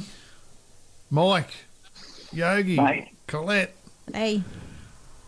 Hey, Hey, and we've we've got a caller uh, that's just rang in from the hot off the cricket pitch in up Western Australia. Hello, Lucy. Hello. How are you? Good, good. Having fun playing cricket. We uh, yeah, uh, Lucy and Elsie. I think Elsie's there. You must be on speaker, I think, as well. We Hi. hear Yep, Yeah. Elsie's here as well. the two of you here. So there's there's uh, the good thing about our Amanda's family Christmas party is there's about twenty kids and a heap of adults. It's a big, big family. So everyone's out here playing cricket. It's a beautiful, glorious afternoon. There's the uh, the, the, the, the Albany doctors in making it wonderful for the swing bowlers of the Kojonup family. And uh, yeah, so just see Donovan pick up the pick up, put his finger up into the air and see which way he's going to bowl it. And he's got the half tape tennis ball, and he's turned he's turned it inside, and it's it's a great shot. So I could go into commentating cricket. could you? Yeah, we've got we've got cricket going and um volleyball. We're Explain playing the volleyball. So the volleyball that we're playing, it's like a four four corner net thing, and so there's one person in each corner, and you hit it around and stuff. So it's not proper volleyball, but yeah, Still volleyball. yeah, it's four square in a volleyball form. Yeah, right. Yeah, yeah, So how many players? Just four, or can you? four. Yep. Right. Yeah, four and one in each corner, and everyone hits it around like four, um, four corner or four square or whatever. Yeah. Yep. So this is your big family Christmas party, LJ? Yes, it is. There's not as many as usually, but there's still quite a few of us here. Right. Yeah. Yeah, Manda's Manda's mum. Uh, so there's generally anywhere from 50 to 70 people. Um, this year's probably only about 40 odd. So yeah, a few of the few of the aunties and uncles can come out of Perth, and a couple of cousins over east, and yeah, a few others. So yeah, a lot, a lot didn't make it, but there's still quite a lot of people. Here. We're, we're, we've catered for about hundred. So if anyone's in the area and you want some food, come and get it. So yeah. We'll be eating for do. the days. So you're on a few We'll- we'll acres out there today. where you are, or Eh? are you on a few acres where you are, or in town, or Yeah, yeah, yeah. It's to be a, be a good 10 acre block here on the edge of town. So, yeah, yeah. right? eh? Nice little block with a beautiful house and uh, nice shed. That's where you are. I'm on the other side of the shed. I watch the whole cricket. Lucy, you're there. Yeah, so now, Lu- Lucy, tell me. us all about where you went yesterday. What did you do yesterday, Lucy? You had your orientation day for Narrage and Ag. Explain Yeah, to the good so- listeners what Narrogin Agricultural School is all about. So I'm in the knowledge and ag part of it. I'm looking forward for the like mechanic side of it. 'cause That's what I want to get into. But you know, there's all the farm side of it as well. So you, we get to learn how to drive headers, everything like that. They literally said to us yesterday that you can drive everything there on the farm except the forklifts and the buses. So you can drive all the um, trucks and excavators. Once you get their farm licenses that they do, you know, you do courses and stuff for that, or like like tests and stuff. But yeah, it was pretty good yesterday. Lu- I got to Lucinda, see through. Yeah, can I just ask you, do they take mature age students? Because it sounds like I'd like to go there. yeah. Mature, Collette. Uh, Mature. uh, not, not Well, aged, old people. aged students, not mature, but aged. Yeah, they- I mean, we, we, we, we, it's like a fuel levy plus plus thirty plus plus. It's, yeah, they'll take you. We'll put the red. We'll put you in. We'll see what we can Awesome. do. Lucy's in there now. Yeah. but yes, I got to see who I'm going to be in a dorm with and stuff as well, which I knew a few of the So people I'm going to be in there with. So it is boarding school, isn't it? It's an agricultural Yep. college, and it's it's a boarding school. So you're going away to buy. What year are you in? I'm year 10 next year. Yeah, so there you go, fabulous. So you'll get to learn. And what I did like is they teach all the year 11 students a defensive driving uh, course. So you get to drive through mud and dirt and rain and wind and hail and snow and all things. Well, I don't think Cool. snows in West Australia, but anyway. That's pretty cool. I was saying yesterday, there's so there's three different types of licenses. There's a red, yellow, and green. Um, I can't actually remember which order they were, but I know at 15 you get to start driving like the farm utes and stuff, and then it goes on to the headers and then the trucks, or I think it's either the um ute and then the trucks and the headers. However it plays out, but so you get to do you know your three different courses for it. Um, and like yeah, you get to go through all the mud traps and stuff, to be able to drive them and stuff. So that should And be there's good. Got- excavators. They, they've got an Yeah, excavator so- there, haven't they, too? So you'll be able to learn Yeah. how to drive an excavator. Yeah, right. And Mum said to me yesterday, I was talking about how the headers and stuff, and she goes, oh, "I drove them headers there." Yeah, But, well, we, um, we carted we them? carted the header into there. we actually carted there. yeah. Much. Yeah. So I get So to you're do on. My classes next year. I've got math, English, health, science, animal care type thing, and then health and sport. That's all the classes I do. And then, you know, you have a day in trade and then a day on farm. And then year 11, you drop HAS and science. And you do more of, if you want to do trade, then you do more trade. Or if you want to do more farm, then you pick up another day of farm. So So That what, be- what trade are you open to get into? Um, I would like. I want to be a mechanic. So I'm hoping to get into that side of it, but I'm excited to learn all of it, the farm and everything. Yeah. But That's. Yeah. Well, that'd be handy having a mechanic around the house. yeah, yeah, Be ideal, especially when she takes over the business. So I was keen to sort of get someone as an auto elect too, by the way. Yeah. I think one of the cousins wanted to be an auto elect. I'm eh? sure one of the boys were saying that they wanted to be an auto elect Yeah, cool. or an That'd be handy. electrician, maybe it was. I remember. Oh, same, same. They're all paid big dollars for just switching wires. Yeah. That's all they do. yeah, but I can't do it, so I can't complain. I don't know what I'm doing. So yeah, I think- yeah, right. Well, that's good, Lucy. That's good. I'm glad you called in. You've been calling in for a little while now, and you've always been working on Saturday nights when I've Usually, uh, been yeah, I'm on the working. radio. Saturday and I'm doing stuff on Wednesday, so I never actually usually get to listen to the got radio. cadets on Wednesday. So, Yep. yeah. But I'm actually wearing my Yeah. Truckin' Life shirt right now. That's we Yeah. speak. Very good. Who, Yeah. who wouldn't be listening to? If, if anyone's not wearing their Truckin' Life shirt now, they shouldn't shouldn't be listening. That's Oh. very true. And it's just like All right. that I'm sitting here wearing my Truckin' Life t-shirt. All right, good on you, good people. See you later. Yogi, I've got I'm wearing, I'm wearing my Truckin' Life shirt as well, buddy. Oh, I've got I've got a Christmas shirt. Lucy, you like my Christmas shirt?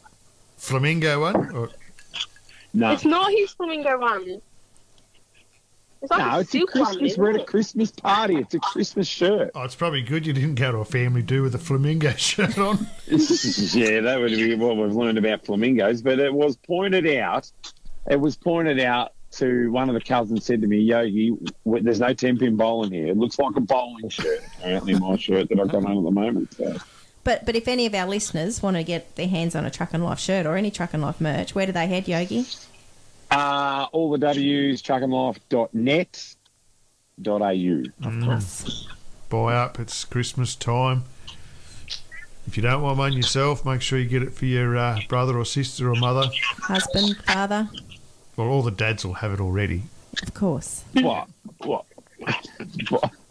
Perfect. Perfect present ideas. That's Yeah. it. Get yourself some hats and uh, Well, I reckon you've nearly worn your Truckin' Life t-shirt every day and worn it to work, and I'm surprised you're wearing your work shirt to a family function. But It's a Anyway. good shirt. uh, at least, at least it is a good shirt to be wearing to a family function. Because, as we all know, being parents, you want your children to wear decent clothes to a family function. then you do. Be the best dressed Yeah. if you're in Truckin' Life, I'd say. Yeah. Yes, so it is kind of nice. We've actually But I wear my hat just as often too. I stole Mum's bucket hat as well. She doesn't know that though. Coming into Oh, Christmas. yeah, them buckets, them bucket hats are good, actually. They actually are really good. I don't usually wear Uh, bucket hats, but they're actually really comfy. Yeah. And coming into Christmas, everyone has a drink with Christmas, so everyone needs a c- t- uh, Truckin' Life stubby cooler. Well, Or yeah, we, yeah, Five? true. because there's True, there's yeah. three different colours. So if you're going to buy one, you may as well buy three. Great hat. stocking stuffers. All right, all right, Lucy. Good on you for ringing in here, Lucinda Jane. I, uh, uh, we, we we must be round uh, three for pulling the Christmas ham out of the cool room. So th- this is how serious this Christmas party is. Amanda's mum, she's a lovely lady, Barbie. They bring their full tow cool room, so it's a, it's an on road towing cool room. That's what they bring to this party. So that's how we do it. So. So when you say It must be about for time for all people, you you cousins lie. to go and get eat more food out Mm. and line And it I up again definitely because you haven't haven't been eaten. sneaking food out of there. You haven't been sneaking food out. Good on you. Don't. I definitely don't have sneak not. anything out. Yeah, have you been sneaking Nanny's biscuits? No. Yeah, right, you and Elsie have. I know you have. So, so right, so you, you go and line up because we haven't eaten in two hours. It's Christmas party. We, we're all fading away to a shadow here. So you better go and line that food up and uh, we'll make it happen. That's it. I'll talk to you guys later on then. Thanks, LJ. See Thanks you, for calling LJ. All right. See ya. Talk to you soon. Bye. Bye. Bye. Yeah. Um, someone wants to know. I think Dave. I think Dave just sent me a message that we have seven XL shirts. I don't think we've got seven XLs, do we? We've got Six. six. Our largest size are a six slash seven XL, and they're a generous size anyway. So yes, I believe that if you if you're generally a seven XL, that should fit. Yeah, well, there you go, Dave. There you go. But we did we did get some smaller ones and some bigger ones once we realised it was a it was a bit of a need for them. I know that. The, Yeah. the six XLs are quite quite large. Like they're quite a big size. Yeah, all all of the shirts are actually generous, quite generous. Yeah. So what are you up to, Yogi? You're about to head off and have your, your dinner. Yeah, we're about to go into round two. I just, uh, I'm going to kill two birds with one stone here. We got a subby over here in Kojonup that does a fair amount of work for us, and he lives just around the corner. So we'll go and have a, go and take a couple of t-shirts and a hat to him, and have a subby with him, and then go for probably, uh, I'd imagine there'd be some kind of secret Santa and everybody comes back for dinner. So it is a lunch thing, and a few people disappear for the afternoon, and and then everybody comes back for dinner. And Jack and his girlfriend are going to come back for dinner, and there's a few other cars rolling back in now, so we'll get the numbers back up and.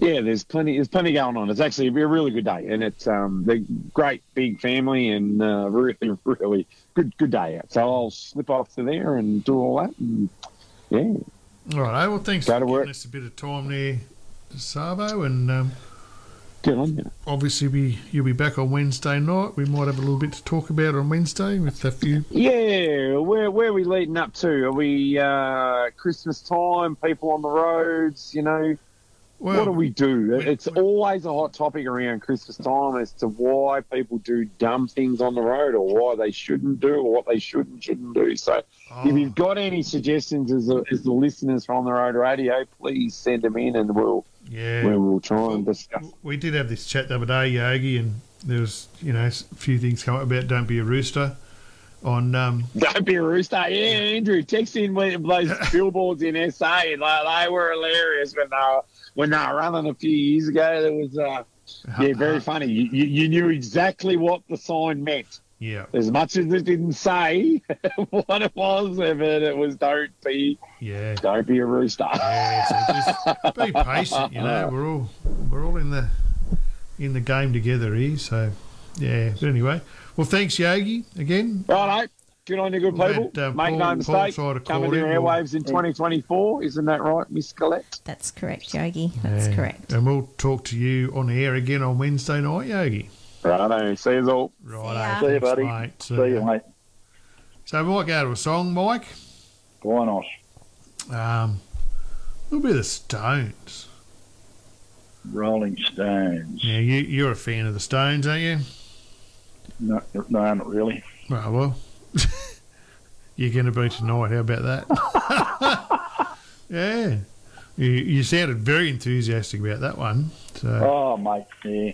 As long as it's not starting me up, I think I'll vomit if it's starting me up. no, no.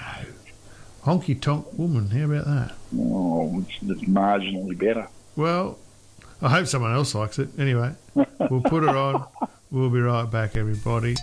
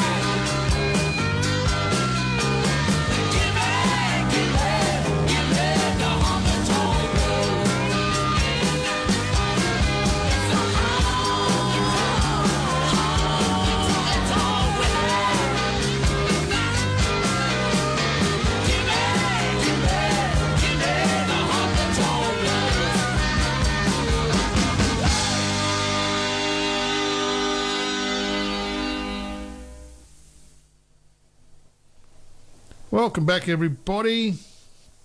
We've had back. Yogi's gone. He's he's dropped off. Go and play cricket and tennis and what was it? Four cornered basketball, on netball, volleyball, volleyball. So and but he's got to be Santa for the kids at the uh, at the family Christmas party. So I know. half his luck. Mm, I did that as a younger man. Played Santa at preschool. Yeah, Had a few pillows shoved in the guts and Did you? and whatnot. Yeah, yeah. Don't need quite so many pillows shoved in there these days. Oh, steady on there, Michael. Steady on. Yeah, still need lots. I, I reckon. Yeah. Anyway, was Collette's still sitting in the room playing on a phone. Just don't really care by the look of it, I do. But- I'm listening. apparently. But welcome, Paul. How are you tonight? Team, how are we going? How are we all? We're, we're very Hi, well. Paul. Hello, Colin. How are you, darling? I'm good. How are you? Yeah, I'm going all right. First time I've heard your wonderful voice. What a wonderful voice it is. Oh, thank you so much. Yeah, yeah. And then, and then there's the boss man over there on the side, Oh, me, yeah, thanks, mate. the big boss, Yeah. Oh, the bigger boss. the bigger boss, the big Yeah. boss. We're going one size here, are we? Or weight? Probably. No, no, stature, Oh, stature. Mm. stature. Oh dear lord. Where, uh, where, where are you tonight, big boss? Are you out on the highway? You're home. No, I'm, I'm in my back lounge, mate, with the air conditioning on because it's too bloody hot down in the cage. I'm not going out until tomorrow afternoon. I'll be putting the pedal to the metal down 31 tomorrow afternoon. mm. Rightio. Okay. And you'll be Everyone- glad tomorrow night, mate. You've probably got a cooler bar bunk cooler on there. I do have a cooler bar bunk cooler on there, and it does work very, very nicely. Thank you very much. Thanks, Dave. Right. So, yeah, Dave, you'll be coming on board soon, I hope. Yeah. Well, you get enough free plugs. Yeah. Well, he's got he has a good product, so When we when when we finally do manage to get our business development manager way. maybe I can contact him and see what happens. Who knows? wow. Who Still waiting. Still waiting. yeah. Anyway. Oh well, Who would know? Who And I- would know? yeah.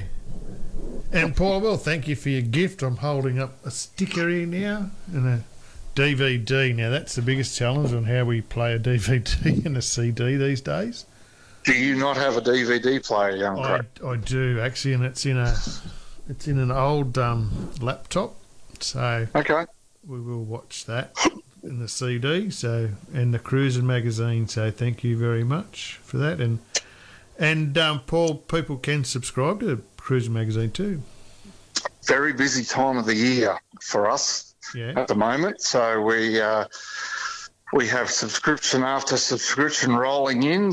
A heap of new subs this year, which is exciting, and of course the the renewals. So it's always a, a, a good gift. And our uh, our drive-by store is uh, with the die cast and the books is is going off. So it's a it's a chaotic time of the year for us. Yeah, indeed. And then to- toss that all in.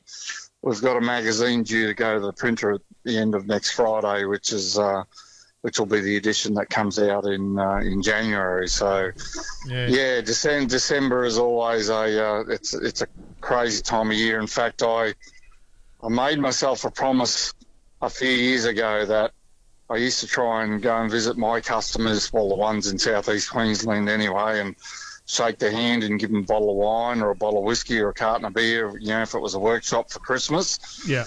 And then it just always failed in December. So I actually do those rounds in January now because it just it just never seems to happen in Yeah. December. Yeah, crazy It- it- it's a crazy time of the year. Um, you know, look with, with your online store and that. So you're you um, you actually process the orders yourself as well. I do I do the orders, Gavin myself. Um, yeah, I, I do the majority of them. So I process the orders, pack them up, send them out, go to the post office, and uh, yeah, it's it's it's it's. It's good. It's good stuff, but it's chaos when you're trying to put the magazine together as well. Yeah, but it- um, Yep, and um, it, it is one of those things that does take a little bit of time. Like we we our store operates basically out of our home here, and mm, you know we wake up early in the morning and and uh, print the labels and the pick lists and everything, and get them all ready. And I I chuff off and do what I got to do, and and Collette sits and puts things in bags and sends them off. So mm. it is um, it, you know, and this time of year does get busy and a bit hectic. And, Oh, uh, and I and I tell you what, I have to say, gee whiz, haven't all the listeners got the ultimate options this year? Like this year for the fir- you know for the first time with the uh, the collaboration between the titles. I mean, you, you can't go, you cannot go wrong this year, listeners. no, Cruise Cruising Magazine subscription, Truckin' Life Magazine subscription, Cruising Mag swag, Truckin' Life swag, and top it all up with a diecast car out of drive by. I mean, I don't want to hear anyone saying, "Oh, I don't know what to buy my dad or my granddad or my brother or my uncle or my husband. I don't know what to buy them this year for Christmas." The, the options are endless, it's people all there, isn't it? All there. options are absolutely endless and quality options I might say indeed. And and supporting small Australian business does it get any better than that? Well, that's I ask you all. That's the bigger part of that, isn't it? Like what we do here, you know, it's all to support Aussie Aussie products. small Australian business. Yeah. Print, printed in Australia I might say. Truckin' Life and Cruising Magazine printed in Australia. Unlike a lot of the titles available now that are printed offshore shame on you all Mm-hmm. not us not us guys and Well, gals it's one of those. It's one of those things, isn't it? You can't expect that you, if you, if you want things done locally, and then you don't support the local businesses, and then be surprised when they're no longer in business. correct You know, it's, it's, it's unreal.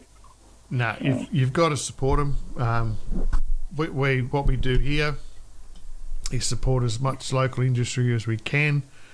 Um, yeah, so, but like you say, Paul, there's a, there's a whole stocking list here Oh goodness me! that you can have mailed to your door.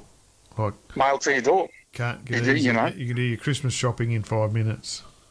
Australia wide, mail to your door. You don't have to go anywhere. You don't have to put up with some rude individuals in the uh, in the shopping centres, which just seem to come out of the woodwork this time of year. Um, comes to your door, wrap it up, Mm. give it to your loved ones, Yeah, and for another for another year or two, they get the two. The, the best trucking magazine, the best hot, hot rod culture magazine delivered to your door. I, I'm sorry, it doesn't get any better than that. yeah. So, Um, Paul, you're you're pretty excited to be coming on board with us here as well. I'm not going to use the word excited. What I am is humbled. Humbled. I am humbled. I am humbled to be invited to uh, to join such an iconic brand. Absolutely, I'm I'm humbled. But Yeah. even even a little bit, I'm gonna I'm gonna board. I'm gonna step out into the darkness here and. I'm a tiny little bit intimidated, I have to say. But, Ah. yeah, Well, yeah. you would But be. I mean, you're mixing in some pretty big circles here, mate. There's Oh, no my pressure at all. No pressure at all, Um, mate. No pressure at all. I, I am mixing with the six power breakers of Australian trucking media, is what I'm mixing with. So I'm, Particularly with I'm, Collette sitting in the room here too. Mm. I- no, because there's notice I nothing- said the six. like- The six. Nothing, Yeah. There's no hyperbole there at all, is there? Mm, hyperbole. Yeah.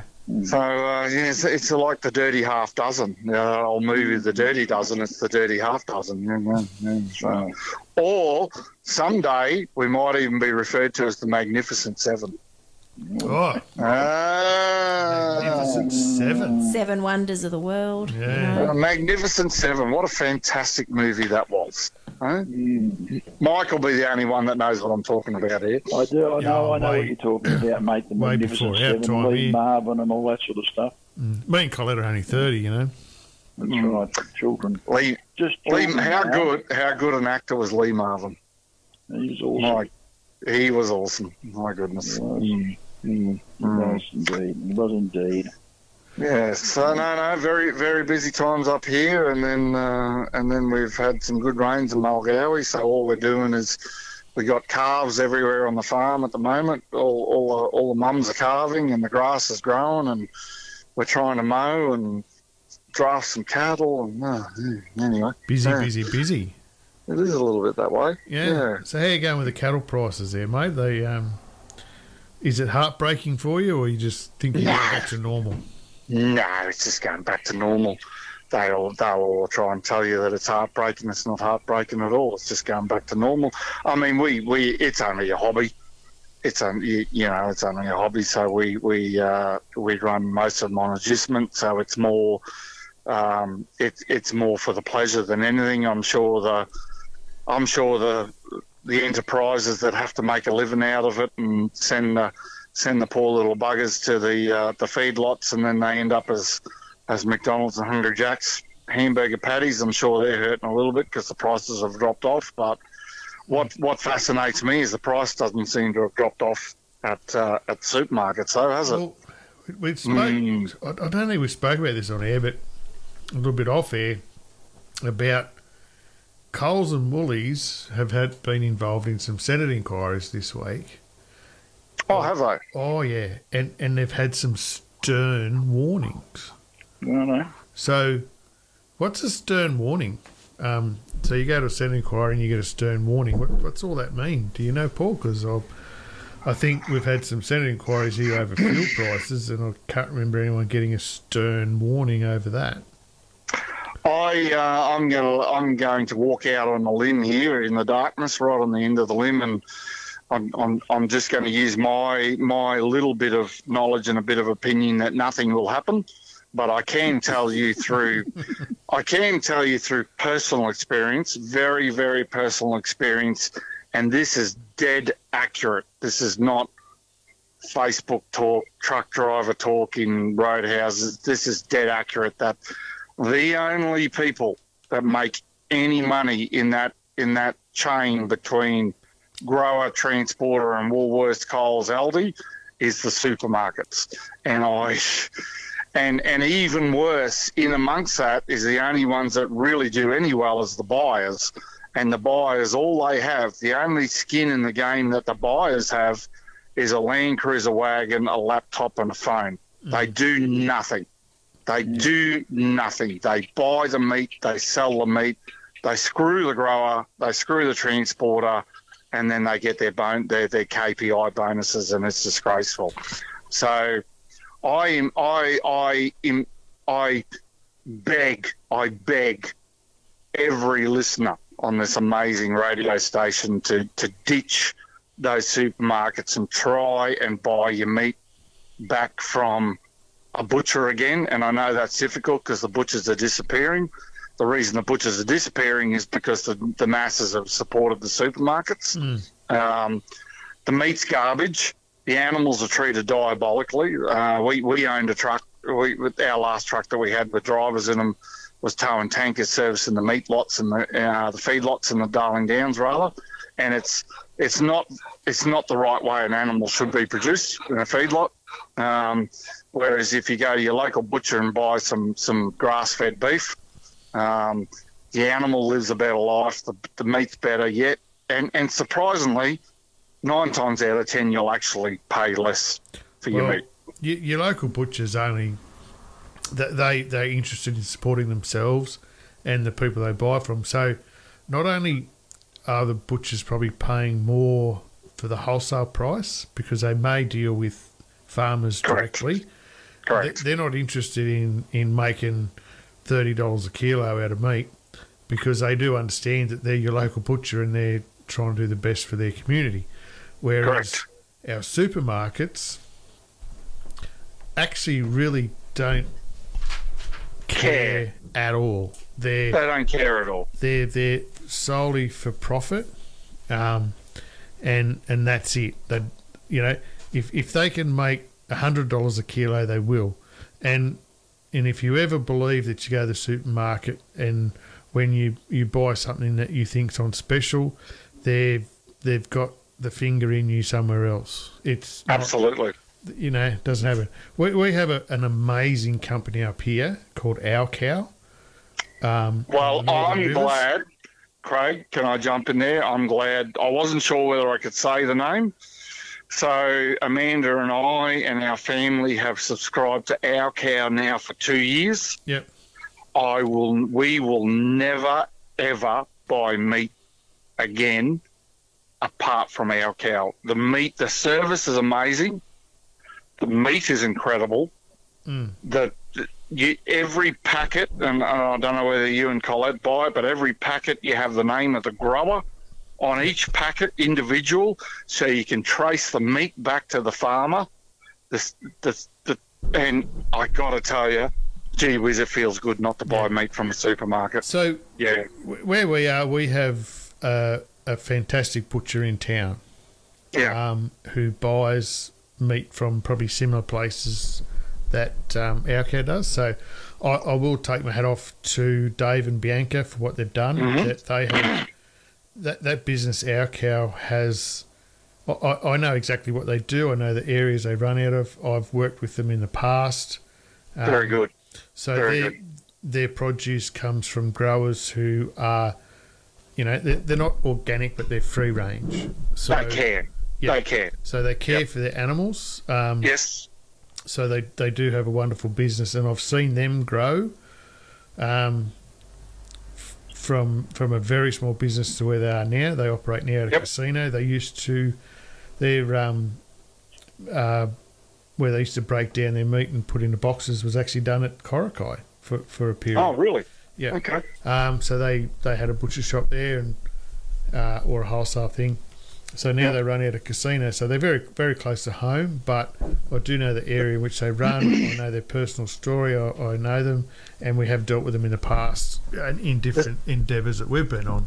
So Craig, this, the the service and the meat is amazing. Is amazing. It gets delivered to our farm gate here. They drop it off at the farm gate, Mm. And I jump in the ute, go down, meet the delivery, you know, guy or gal, and they went, "Yep." They just go, "Here's your boxes." It's packaged beautifully in in um, you know foil lined boxes with with ice packs in it, and it's all vacuum sealed in portions, so you can basically pull it out of the box, dump it in your freezer, and like I said, like you said, the story. You actually get the story of the produce. Mm, behind and and I am a and I am a massive massive supporter of this farm you know paddock to plate. Again it gets it gets watered down with all these multinationals because again all they care about is profits. But Dave and Bianca really are encompassing that that paddock to plate philosophy and I am a huge huge fan of what they do and the, yeah absolutely the, the treatment of the animal, people don't realise this. Um, that, that, stress on an animal before it's killed is, is a major impact on the quality of meat. So when it goes into a supermarket, the whole process, because there's so little care factor, it's Ah. diabolical whereas you buy meat, like you know, I, I I'm from a farm. I had a farm, and we we used to sell lambs direct to butchers ourselves, and and cart cattle for for different people that had a a process where they were looking after animals so that they had a a stress-free environment before Mhm. they were killed. So there is a big part in this in the quality of the meat, and, and you won't find that in, in the supermarket because it one day it might be good, the next week it, it's just crap. Whereas there's a process in what our cow does that guarantees that, that everyone in that supply chain does exactly the same thing. So Well, our our cattle are, are born on the paddock. They're raised on the paddock. They only eat grass. They drink fresh water. That that is their life, and they, they roam around. They sleep under trees during the day. Our pro, our properties aren't high production, as in we don't. You know, our properties the, the trees aren't cleared, so the cattle sleep. Today, because it was hot here in the valley, they're all dozing under the big wattles up behind the house here which I can share those photos with you. I'm Amanda and I are, we don't consider ourselves greenies because we don't believe in the extremist, you know, the extremist thing. We we we've taken the coin brownies, you know. We we, mm-hmm. we yes, we eat meat, we eat meat absolutely, but I, from the bottom of our hearts, I our philosophy is to take an animal's life to eat it is one thing, and if we were really, really, really you know, I guess serious, we wouldn't do it at all. But to take an animal's life is one thing, but to inflict suffering on that animal in its life and its end of life is diabolical. Mm. And that's why that's why I support what, what you know Dave and Bianca do because, the, as I say, I, I've seen firsthand how the feedlots work, and it's it's not it's not right. Hmm. It's it's it's factory farming, and it's all about cheap meat for the grocery stores. Yeah. I, I get it, but it's it's just not right. Hmm. It's not right. It's like the caged eggs to the free range eggs, you know. And I remember when you know that all first come out, and there was some survey saying, "Would you pay a dollar, a dollar a dozen extra for free range?" Absolutely, I would. Without a, I I, couldn't care less. I'll pay more money to make sure the chickens aren't jammed in a cage for their whole life because that that's that's I don't know how people's conscience clear themselves with that, you know. So, um, so our our cattle our cattle are fat, happy. They yes yes. There's no denying it and don't hide it. They they come they they have an end of life absolutely, but the way they're born to to that point is is kind. It's the way the animal should should live. You know. Um, That's Yeah. true. Yeah, but there are plenty of options. But I, I'd, I'd suggest anyone that lives even in the in the capital cities, there's there still is a choice to go to your local butcher. Um, There is, and your green and your greengrocer, Yeah. and and your and your you know your fruit and veggie store, absolutely, yeah. And Yeah. we we often shop at uh, the bigger the majors because it's convenient. You can buy everything in one spot. But That's all it's about is you know, convenience. But if we look back to you know we go go back in time a bit, and you know I'm a bit of a stickler for this too. That that old school was much a much better school, where Absolutely. the the supermarkets sold grocery items. yes, They didn't sell bread. They didn't sell meat. They didn't sell dairy. It was there was a milko that delivered your milk, Mm. your cheese, Yes. and your cream. Um, Yep. So, you know, I know it's all convenient to go to the one place now, but it's it's not. It's and it's ended up this way. It's not sustainable for anybody, particularly when you have conglomerates that get together to take the price away from the people that grow the produce. hmm So and that's all they do, yeah, and, and carry it. yeah. So we've got to Produce it and carry as, As, Yep. a, as a transport industry, we, we've known for years that you, you've been screwed to to bolster the profits, but you know we- we're all live in a society where we can make a decision to change that. So no matter what you're doing, and you could be driving a truck or, or getting around a caravan, car, in motels, whatever. The, choices you make on when, where you eat, what you buy, where you buy, are are actually quite serious to, to the effect on the economy for those small towns. So, you know, when when you're travelling around and you think, well, I can, I can go to a supermarket and buy all this stuff in a town, and it, and it's convenient because it's going to save you half an hour. You're travelling around; it really doesn't matter. Go go to the bakery, go to the butcher shop, go if there's and if there is a fruit and veg shop in town, go and buy stuff off them. They, that'll be cheaper. It'll be better produce. I, I've got to say, take you know, one of the things that sticks in my mind is when when in uh, in that mid to late nineties when we were running North Queensland and then bananas to Perth and then back out of Perth back across the east. A lot of our work we did was Port Lincoln tuna, so we'd uh, we would load bait fish out of um, Albany and bring bait fish across to uh, to Port Lincoln and then unload that and uh, and then reload fresh tuna for Melbourne or Sydney for the international airports. And I remember asking at Port Lincoln, saying, you know, I'm a bit confused. I'm, you know, we catch this tuna and we send it away. How come I can't buy Australian tuna? And the laugh was, well, that's because the you know the, the Japanese will pay a fortune for it. And and I've got to say, we, I um I used to load these tuna coffins, and it was kind of, kind of quite bizarre when I first did first load of them, and they were essentially two blue, you know, two tuna laying in in a coffin on the floor of the fridge van, and there was 22 spaces of them.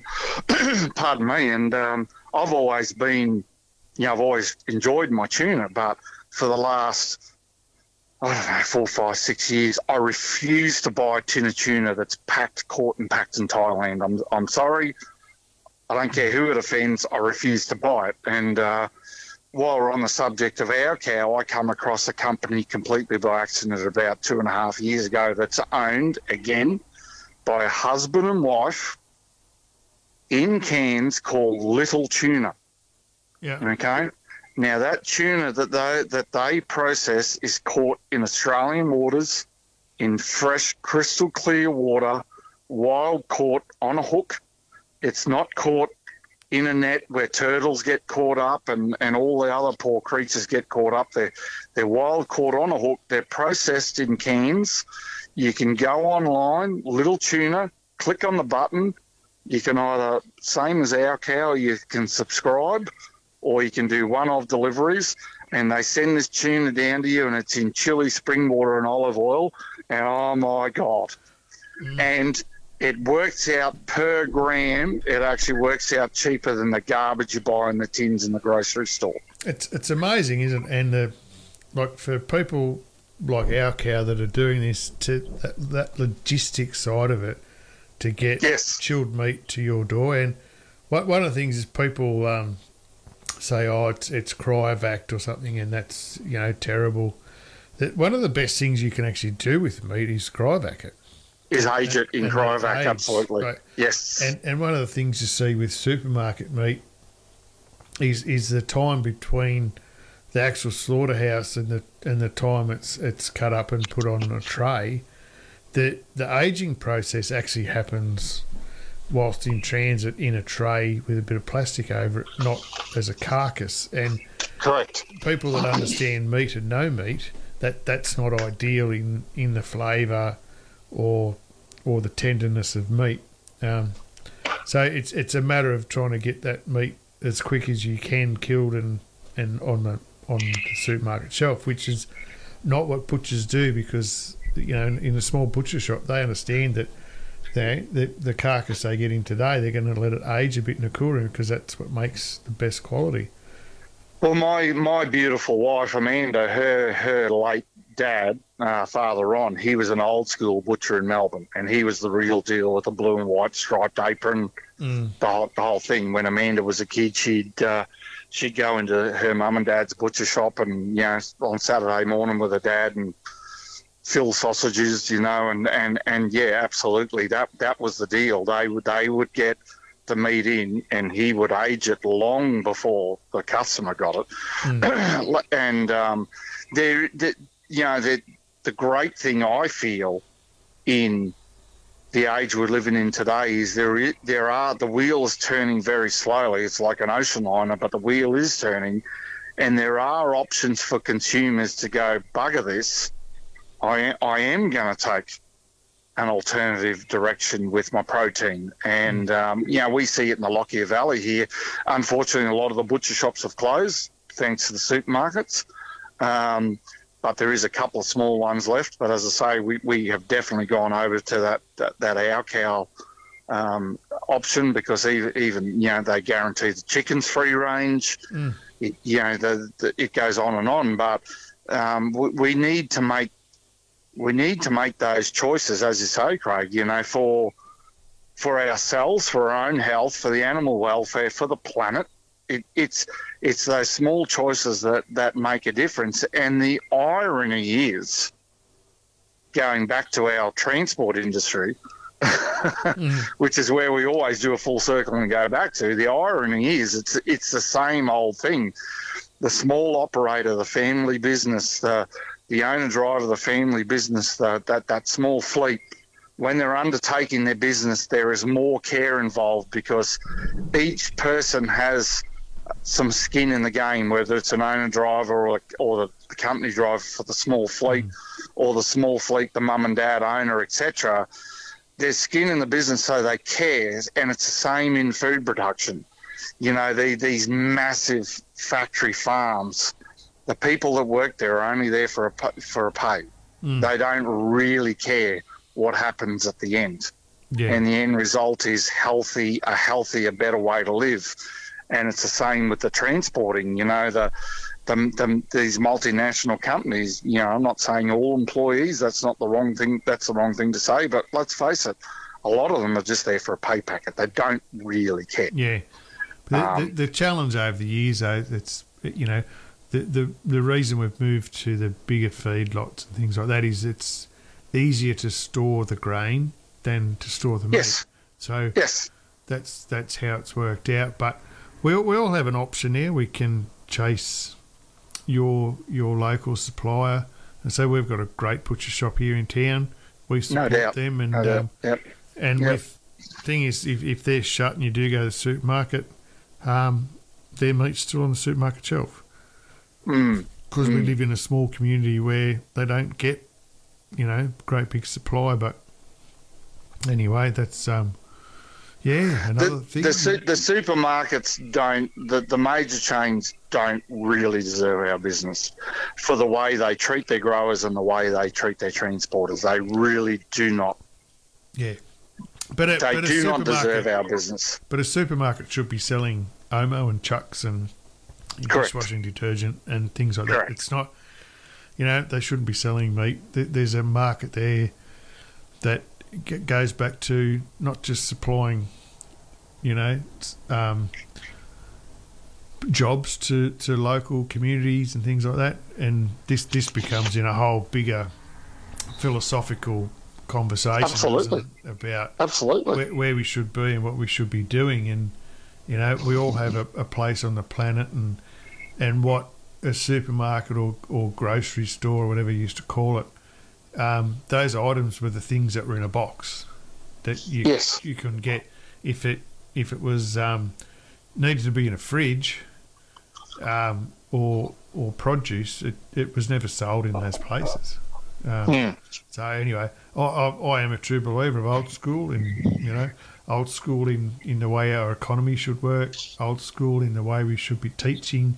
You know, my my mum, she she was a teacher that was brought up in the, the old methods, and you know, we look at our children now, and they're growing up, and they have so much access to information. But I, I've got to say, in, in most levels, they they're really not doing very well in, in street smarts because No, they're not. you know they, they don't have that. They don't have to learn stuff on their own. It's just oh, there's a YouTube video. Watch that. That's good. You know, when you hear of kids at school and it's becoming the end of the year again, and um, what'd you do at school? Oh, we watched videos. Well, Mm. you know, I'd rather you at home mowing the lawn and digging holes in the backyard and doing stuff Well, like that. But Well, I have I have an interesting story to share with you all. Uh, yesterday, my, my, my beautiful wife, who works at a major transport company here in the Lockyer Valley, uh, they were doing they're doing some Christmas decorations through the offices. Uh, there was a couple of young girls there that have started in the office this year.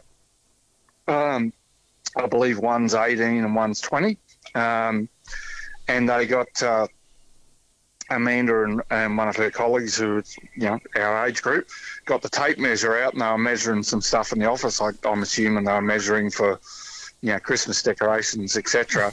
And these two young girls had absolutely no clue how to read a tape measure. No clue, zero. was that you in the background there, Mike? No, yeah, I'm just sort of sitting here, just, oh, I mean, I'm just, I just- I've got nothing to say. You Oh. two are just doing the whole thing. That's all right. Collette just wrote a message on a paper. He says, "Where's Mike?" I'm I said, here. "Mike's Mike or Mike Mike or Mike." Anyway, No, you still Couldn't read a that's tape all right. Measure. We don't have to No, no, ring no. triple O, so that's all good. no, no, you don't have to ring triple O. I'm just sort of sitting here and I'm, I'm thinking to myself, I can't, I can't add to this conversation at all. So I might as well just sit and shut up. Go on, get in there, Uncle Mike. Couldn't read a tape measure. You must have an opinion on that. You've Well, got to have one.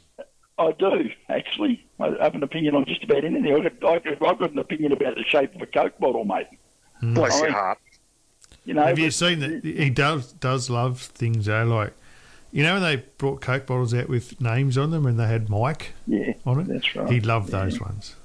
Have have have has anyone besides myself ever seen the movie The Gods Must Be Crazy? Yes, I I've seen, seen that. the God's What a Wonderful Pages. fantastic movie with the Coke bottle.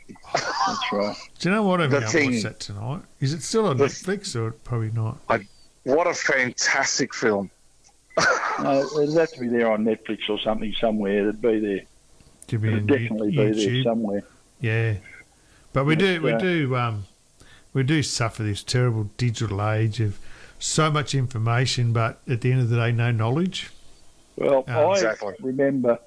I remember before we had the internet, and we used to go to the library.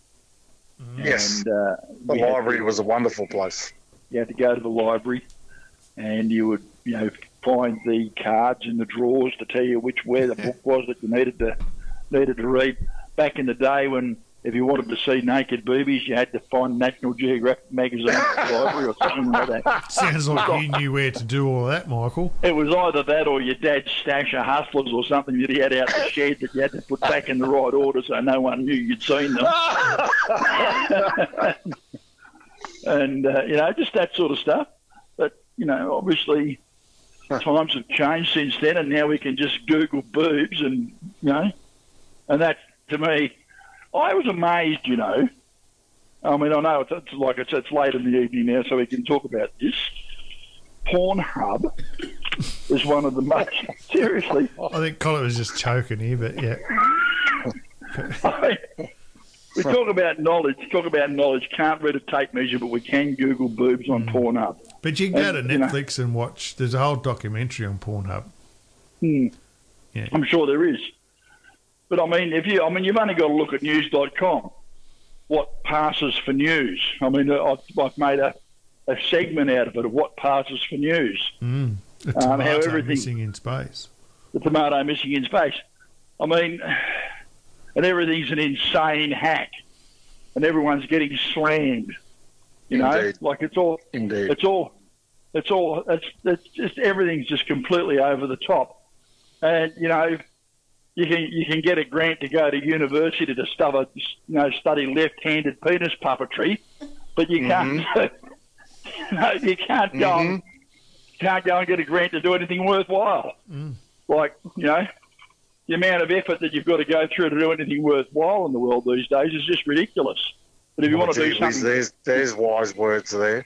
Why There's is that? wise words there from Michael. Abs- and So- accurate, dead accurate. so so it's not a surprise to me that kids don't know how to read a tape measure. Mm.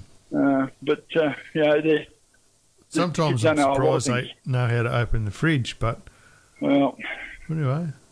I think that's when, when they're teenagers, they learn how to open the fridge and the cupboard doors and see what Nana's got stacked in there and Mm. you know, nick off with grandpa's after dinner mints. But anyway, I, I, I just don't. I'm I'm perplexed as as to what has happened mm, in the one that one generation, and, and we discuss this all the time. And I had I had the conversation with, with Yogi the other day on the phone, and I, I just don't understand. Like when you, you know I'm I'm I feel old, but I'm not really an old man. You know, in Mm. in the eighties, if Dad said Dad said to me. He well, Dad, not if he would say to me, "Here's a, a twenty liter drum, cut in half with with uh, uh, full of kerosene and a paintbrush. Get underneath that truck and trailer and degrease it and hose it off. And when you finish, come and see me. And there was never any debate. It was okay. And then what do I do after that? Oh, well, what you're going to do after that is like when, when when Dad would go away, he would leave me with anything up to two dozen brake shoes mm, truck brake shoes and a, a, a hammer and a chisel, and he would say, "Now, when I get home, I want all those mm-hmm. worn-out brake pads stripped off, and I want them all relined." Mm-hmm. And Yeah. I mean, I've I've still got my ten digits, my fingers and my thumbs, and and I learnt that when punching out a rivet, if you hit your thumb with a hammer, it hurt like forty bars. So only you only did it two or three times, and you never did it again. that's right. Yep. I just don't understand what's happened Well, now. talk about people getting stern warnings. I know that if my old man ever gave me a stern warning, I was lucky to get one of those without getting a clip up here as well. So, A, a, a boot in the backside. Yeah. Yep. Yeah. So, you know, I'm not saying that in any way uh, we were mistreated, but um, sometimes you certainly th- thought you were. You know, like Mm. it's uh, it's um, just one of those things, really, isn't it? I mean, I I wonder. I I know. I thought when the internet came into being, I thought that we had all this access to knowledge, and we would be much better off because of it. Um, it turns out, even though we got all this access to knowledge, we turned out to be much more stupid as a result of it, and I can't understand that. I really can't. We're, we're dumbing down. We are. We're dumbing down. And, Yeah. and of course, I mean, you've only got to look at what happens on the news these days. Once upon a time, there was a bloke named Peter Henderson who used to read the news out here, and he told you what the news was. He didn't tell you what he thought about it. Mm. He, re- he read the headlines. Reporters don't do that anymore. Mm. They tell you what they think Mm. about it. Um, Mm. it's, it's amazing. But I mean, times have changed. But even then, if we look back at what the Romans had to say in their day, they reckon the times were changing and the world was coming to an end then. Well, for Rome, it probably did, but the Earth's still spinning. And I expect the same will happen um, in our world. Things will continue to change. It's the way of it. That's deep, Michael. Sorry, That's deep. it is deep. That's deep. That is deep. That is deep. Yeah. Hmm. And uh, I'm only on the coffee as well. That's scary as too, isn't it? There you go. Aren't glad you asked what I thought about a tape measure? well, isn't it, isn't it amazing where a conversation can take you, though? That's what I like. Oh. That's what I love about a conversation. From a Where it can take you, where- Yeah, where it can lead you. Absolutely. Well, yeah. Well, this is what this is what Saturday night's all about. I mean, we're not we're not. Uh, it's it's the conversations that you have around the fire. A bunch of. I mean, we're all we're all thinking adults. We're all life has kicked us all in the arse a few times. Indeed. Uh, Indeed. and uh, you know we've learned a few lessons, Hmm. and uh, we we have opinions. We've seen a few things, and uh, so you know the, the sort of conversations that you have sitting around the table while you have a beer, uh, talking about the cares of the week or what it is that you've seen or haven't seen, And where you buy like your, where you buy your T-bone from. And where you buy your T-bone from. So I, I, I have always thought, you know, that the the meat off the farm, straight off the farm, has always been better. Mm. And every time I've ever had the opportunity to do that, I've always had done it because I didn't know about our cow though. yeah, they'll deliver to your door. Um, Well, But they, they treat, you know, the way it comes to you humanely and, and stuff like that is one thing. But, you know, the, the best way for meat to for you to eat is actually to shoot it in the paddock. It is the best when way. it's sitting It there is the best grazing way. and it's got no idea Yes. it's going to stress. Like I think Yep. it's within within an hour of, of cattle Yep. being moved through through a process, you Yeah. know, the meat start, actually starts to toughen up. It's, You know, if if there's it, there's different things, MSA grading and and that, but eh, but even um, cattle in feedlots, if they're treated in the right way, and the feedlots have enough open space, it's it's not too bad. But Mm. but grass fed cattle grazing the paddock that are introduced well to you know people around them, trucks, yards, things like that, they will produce better meat. It, it's a Yeah. fact. It's just how it happens. So s- stress on any animal, um, say within an hour of of um, being taken out of the paddock will affect the, the quality of the meat. The eye, the eye opener for, for me, the real eye opener for me was when we first started towing these these tankers a few years back. Um, the company, the company that owned the trailers, we owned the prime mover with a driver in it, and then the company owned the tankers. Um, we, we set these particular set of tankers up um, for the job, and one of one of the tricks was to drop some chains in the hatches.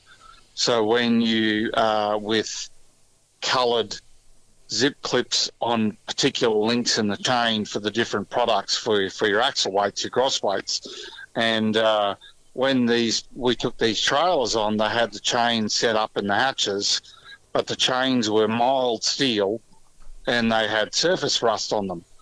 And within two weeks of carting this product called Anagro, which come in from South America uh, via GrainCorp, these these chains were like they were chrome, they were brand new, they were bare metal. So that product would eat rust off a chain, and then they feed the product to the cattle, and then you eat the cattle. That's all I've got to say.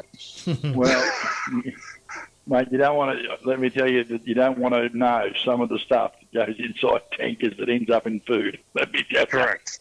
Correct. It's, Correct. It's, it's unbelievable. Um, Correct. Peracetic acid smells just like bloody barbecue, like the salt and vinegar chips. Mm, funny stories at all. Hey, Paul. Yes. I when we were talking earlier today, I said, uh, "Have you got any songs for tonight?" Yes. And you sent me the first one. Do you remember what it is? Can you introduce it? Uh, it was Highway Patrol by Junior Brown. Righto. So I've never heard this before. So Right. I hope it's good. I Hope it's good. It's better than good. It's fantastic, Righto. actually. So we're going to play it, and um, Oh, wow. we'll be right. Tickle me pink. Tickle. Well, well, tickle you, but not pink. And certainly no flamingos either. I'll tell you now. Righto. High Patrol by Junior Brown. We'll be right.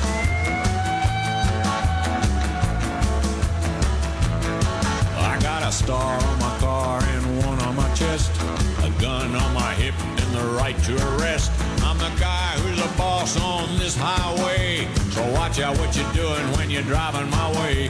If you break the law, you'll hear from me. I know I'm a working for the state. I'm the highway patrol. Well, you'll know me when you see me cause my door's painted wide with my siren screaming and my flashing red light. I work all day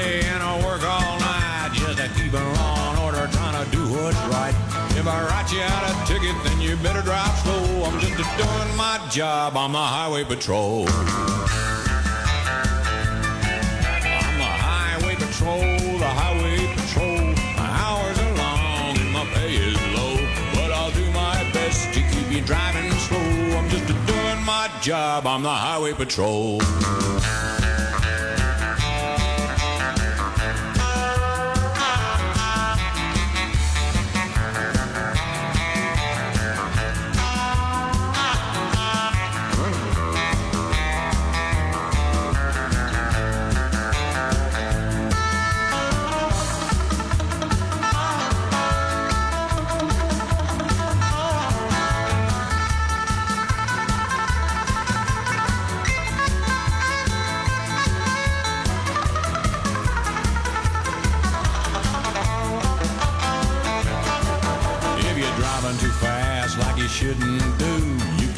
Your boots I'm coming after you.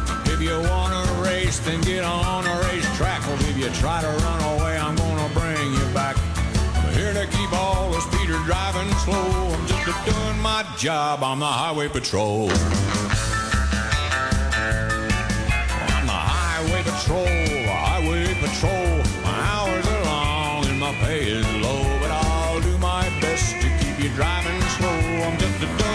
Job. I'm the highway patrol. I'm just doing my job. I'm the highway patrol.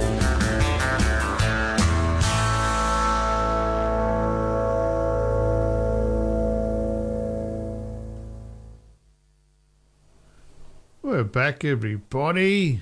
Hope you're enjoying the show and and uh, Paul. I must say, if you love your uh, your uh, fresh meat, get on to www.ourcow.com.au. Mm, and if you and if you love fresh Australian tuna, get on to Little Tuna. Mm. Absolutely. These people should Don't- be paying us a lot more money, I think. Well, they're not can't. paying us any money, dude. They're well, not well, a can't lot more would be anything, a bit then, wouldn't it? anyway, let, you know, it's um, promoting a good product. So, regardless, Michael, yeah. So, Paul, where's Millie tonight? Yes. Uh, Millie's actually having a bit of a quiet night. She had a she had a big day today. It's been devilish, devilishly hot in the in the valley. We've had thirty five plus degree days for the last three days. Mhm. Um, so uh, yeah, she's she's actually in in. She, oh, I was going to say She's she's, in bed with. Uh, She's in bed with Amanda and our little baby cattle dog Jerry Lee, but I've just heard him bark, and I think he's actually out behind the house here barking at cattle. So, um, Mm. yeah, yeah. So, uh, yeah, the wife and kids are. Oh no, he's outside. Yep. Um, but yeah, Millie's. Uh, Millie's. Yeah, she she doesn't do well in the heat because she's getting a bit of age on her these days. I Like reckon she'd be what thirty by now. she's she's she's knocking on the door of thirty. Like she's, mm, she's a few years on. Yeah, yeah. So And does she have a drinking problem or not? yes, very much so. Raging alcoholic. It's a problem Yeah. with goats. Well, not necessarily with goats, but certainly with Millie, because she, when when we were doing those Perth runs, she would start guzzling um, Gatorade, but then would. You all laugh like it's a joke, but it's actually dead serious. She Well, would serious guzzle you. Gatorade, Yeah, because she's very close to you. Like we can look at it as a joke, but but know. but then, but you're all laughing. But then when when Amanda Collette, stop laughing. Oh, that's not me, that's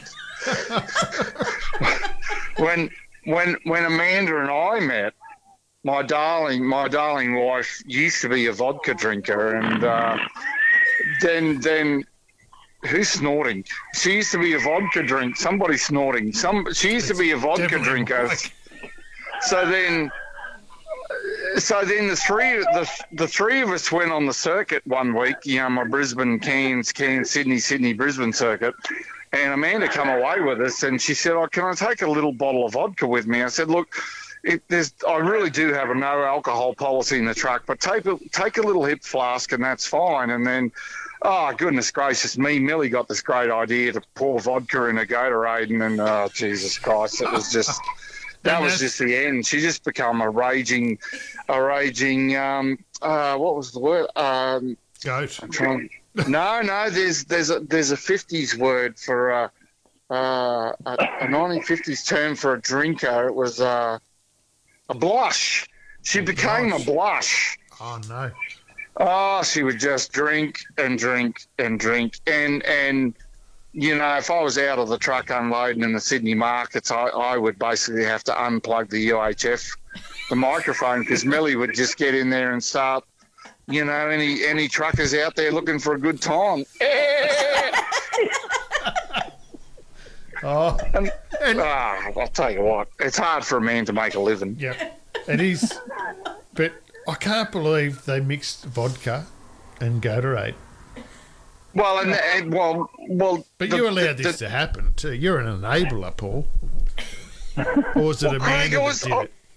I, I was busy. I was on a 5,900 kilometre rotation per week, 52 weeks a year for 12 years. There was only so much a man could do. I'd just go, oh, for, for the love of God, you two, get in the bunk of the 900. And they would, you, you know, they would both get in the back there and we'd be pumping out some good tunes. And my bloody, you know, my, my, my girlfriend at the time, who'd become my beautiful wife, is sitting in there with my bloody goat giving her vodka and Gatorade, which become Gatorade. It's so irresponsible, though, isn't it? Well, it is. Irresponsible service of alcohol. I won't deny it. I'm guilty as charged. But Millie's doing very well these days. Look, she, she's become a bit more of a, uh, I guess she's become that mature woman. Um, so she, she, you know, she, she still goes to the salon for her Hoofer Yeah. and her, uh, she, you know, Amanda puts on her extended eyelashes, her false eyelashes in the morning, and she's, you know, like, I got to tell you, people laugh. People laughed at me all those years of having Millie on the road, right? But you got no idea how hard it is to buy three bras for a goat for your Christmas present I do actually. I because I- goats I- have six I can boobies. understand it. Yeah. Right? So Yeah.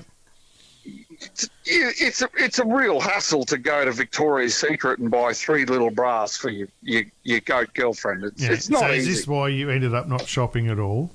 Oh, It, it it has something to do with it. Yeah. Yes. Yeah. So Um, in the end, you just go, I cannot do anything to please the goat, so Mm. why should I try? Well, I remember we were in Perth, at, you know, Christmas Eve we were in Perth, and she said, "What what am I getting for Christmas?" And I, oh, I dropped the fridge van and went to one of the big, beautiful shopping centres, and I tried to buy a, four fishnet stockings and four stiletto, little, you know, size four stilettos, and the lady in the shop thought I was a complete weirdo. I don't know what that was about, but um, Did you I don't it was for a understand. goat? I, Or did I you say did. Maybe that was the problem. Oh, No, no, might I did mention it was for my goat. I thought you might have said it was for your wife. No, Because that'd no, be a bit I- stranger than for your goat. I, I would have thought. Well, look, I, I got to tell you, you know, I don't, I don't know whether you six realise that I lost my first wife. Do you realise that? Where'd you No. lose her? Well, thankfully, my neighbour found her, so it was all good in the end. But um, Mm. yeah, anyway, moving on with there, Millie. there, there was I, there was I thinking you were serious for a second. I thought, dear Lord, what are we, where are we going now? Mm. Um, Thankfully, I- my I gotta- neighbour found us, so it was a good result. Yeah, well, I, I, yeah, I get it now. I've got Oh. it. And and what was that Mike? You didn't want me to play Start Me Up? No, I don't. No. Um, Um, I've got a text message here from uh, from a listener that wanted to know if your guy Paul was at Mulgowie Markets tonight. I'm thinking he's meeting your uh, your butcher guy or something. Uh, actually, I wondered what was happening down at the showgrounds tonight, and I'm assuming that there you go. We're sitting up on the hill, and I see all the sorts of lights, so they must be having the December night markets at the Mulgowie markets. There you go. Um, isn't that? Isn't it a small world? We've had carols by candlelight tonight, and I, I just so wanted to go. Right. Um, but Collette said, no, you can't. You have to go on radio tonight. Mm. I said, all right. But anyway, we missed out on carols, but apparently they had fireworks. And don't know, Milo's asleep on that. I was I think I'd take a photo of him and send it to you, Paul. He's actually cons- consumed the lounge very well tonight, considering there was fireworks on. You know, So, so, so, so there is a butcher that there is a butcher now and then that does go to the Mulgowie markets, uh, Mike. But um, he's, I believe he's he's a free range butcher from that Stanthorpe area. Um, so uh, he he does he does sell some fantastic meats as well. Isn't that a small world?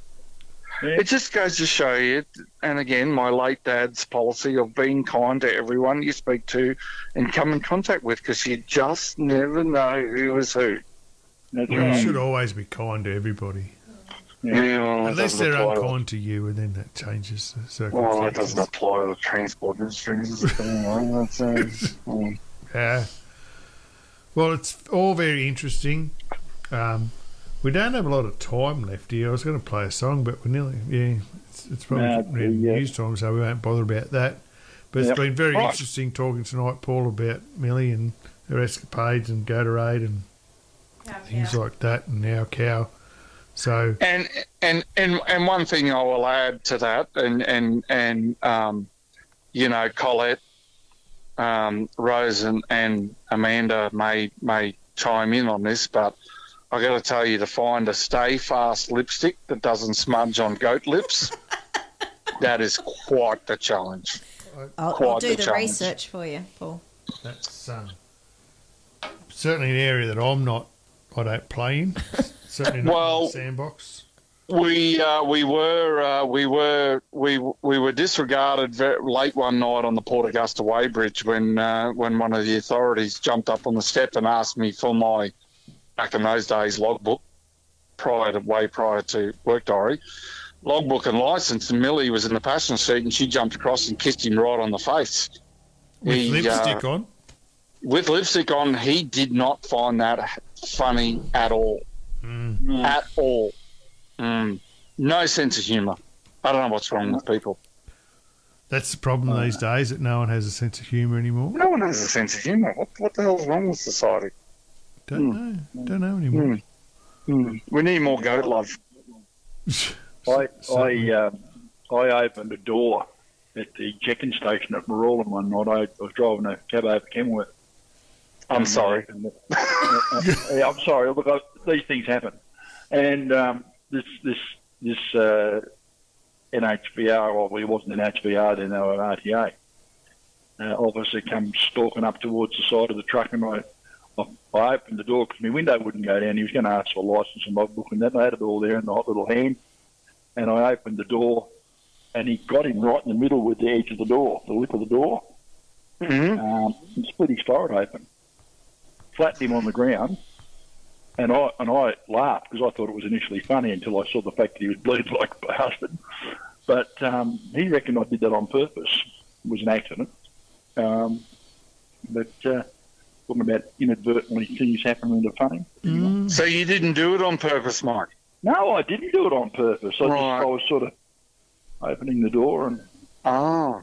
Well, I must say, and I can say this because my dear old dad is unfortunately 22 years gone, but I forget, I've forgotten the amount of times where he would pop the dry, pop his right elbow on the on the door lock of the Kenworth door handle, lock Yeah. the door and wait for old mate to climb up and grab hold of the door handle, then unlock it and pop the door open and send the scaly the copper flat out off the top of the step on his backside in the dirt, then just get out laughing, raging on in Italian, going, Divaliaca putana, come vada fangula putana.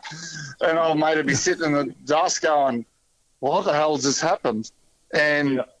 there was a, two notorious coppers in southeast Queensland called Paw Paw and uh, Cowboy. And Paw Paw had the torch between the drive wheels of one of the old man's W models one night. I don't know what he was doing, but he had the torch and he was looking at the torsion bar. And old Freddie, who I refer to as my dear old dad, rest his soul, walked up behind him and, and whacked him in the backside with his hip. And old mate went sailing into the chassis rail and the old torsion bars. In those days, a lot of the good operators had four um, four grease nipples on a plate under the chassis rail so you could grease your torsion bar while you were travelling instead of getting under the truck. And old mate whacked his forehead on those four grease nipples and come back out with four lots of claret sprouting out of spraying out of his forehead. And the old man's gone, You fall over, you silly man. Yeah. yeah, yeah, yeah, yeah. I said, Dad, we're going to jail. He said, You no worry. Do no worry. No worry.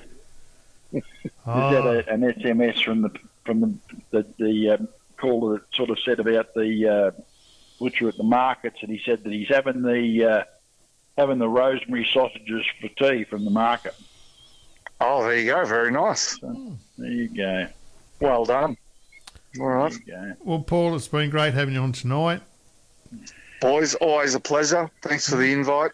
Yeah, Thank you. soy sausages. Sorry. Mike, it's um, been a pleasure having you. And Collette, you're sitting here on your phone. You know, talk or not? I'm, I'm listening. She's listening. Yeah. So, again, a shout out tonight to um, Queensland Rail and Queensland Collette Rail. does size matter. It does when you're approaching a bridge. Yeah, know your yeah, trucking yeah. height, Craig. So Collette knows all about size. She can, Oh, Collette, darling, size matters regardless. Come on, be honest. Now, Paul, I don't know what time of night it is, but I don't know whether we can go there. anyway, we've had a terrific night here, and uh, we'll be back on Wednesday. And just remember, next um, next week on for Saturday Night Live will actually be Friday Night Live, and Yep. uh, we'll, we will replay it on Saturday night, but we all have a few commitments, so that's what we're Oh. going to do. Yes. That's news. That's news to the seventh wheel. I did not know that was happening. Thank Well, you. Yes, I you, know. you know now, don't you? I do indeed. All right. So part of the Okay. team meeting here. But anyway, we've had a have a had a great night here. It's news time. And Mike, Thanks, everyone. Yes, if you can't be good, be spectacular. good night, everybody. We'll Good talk night, to you folks. Wednesday night. Thank you, Paul.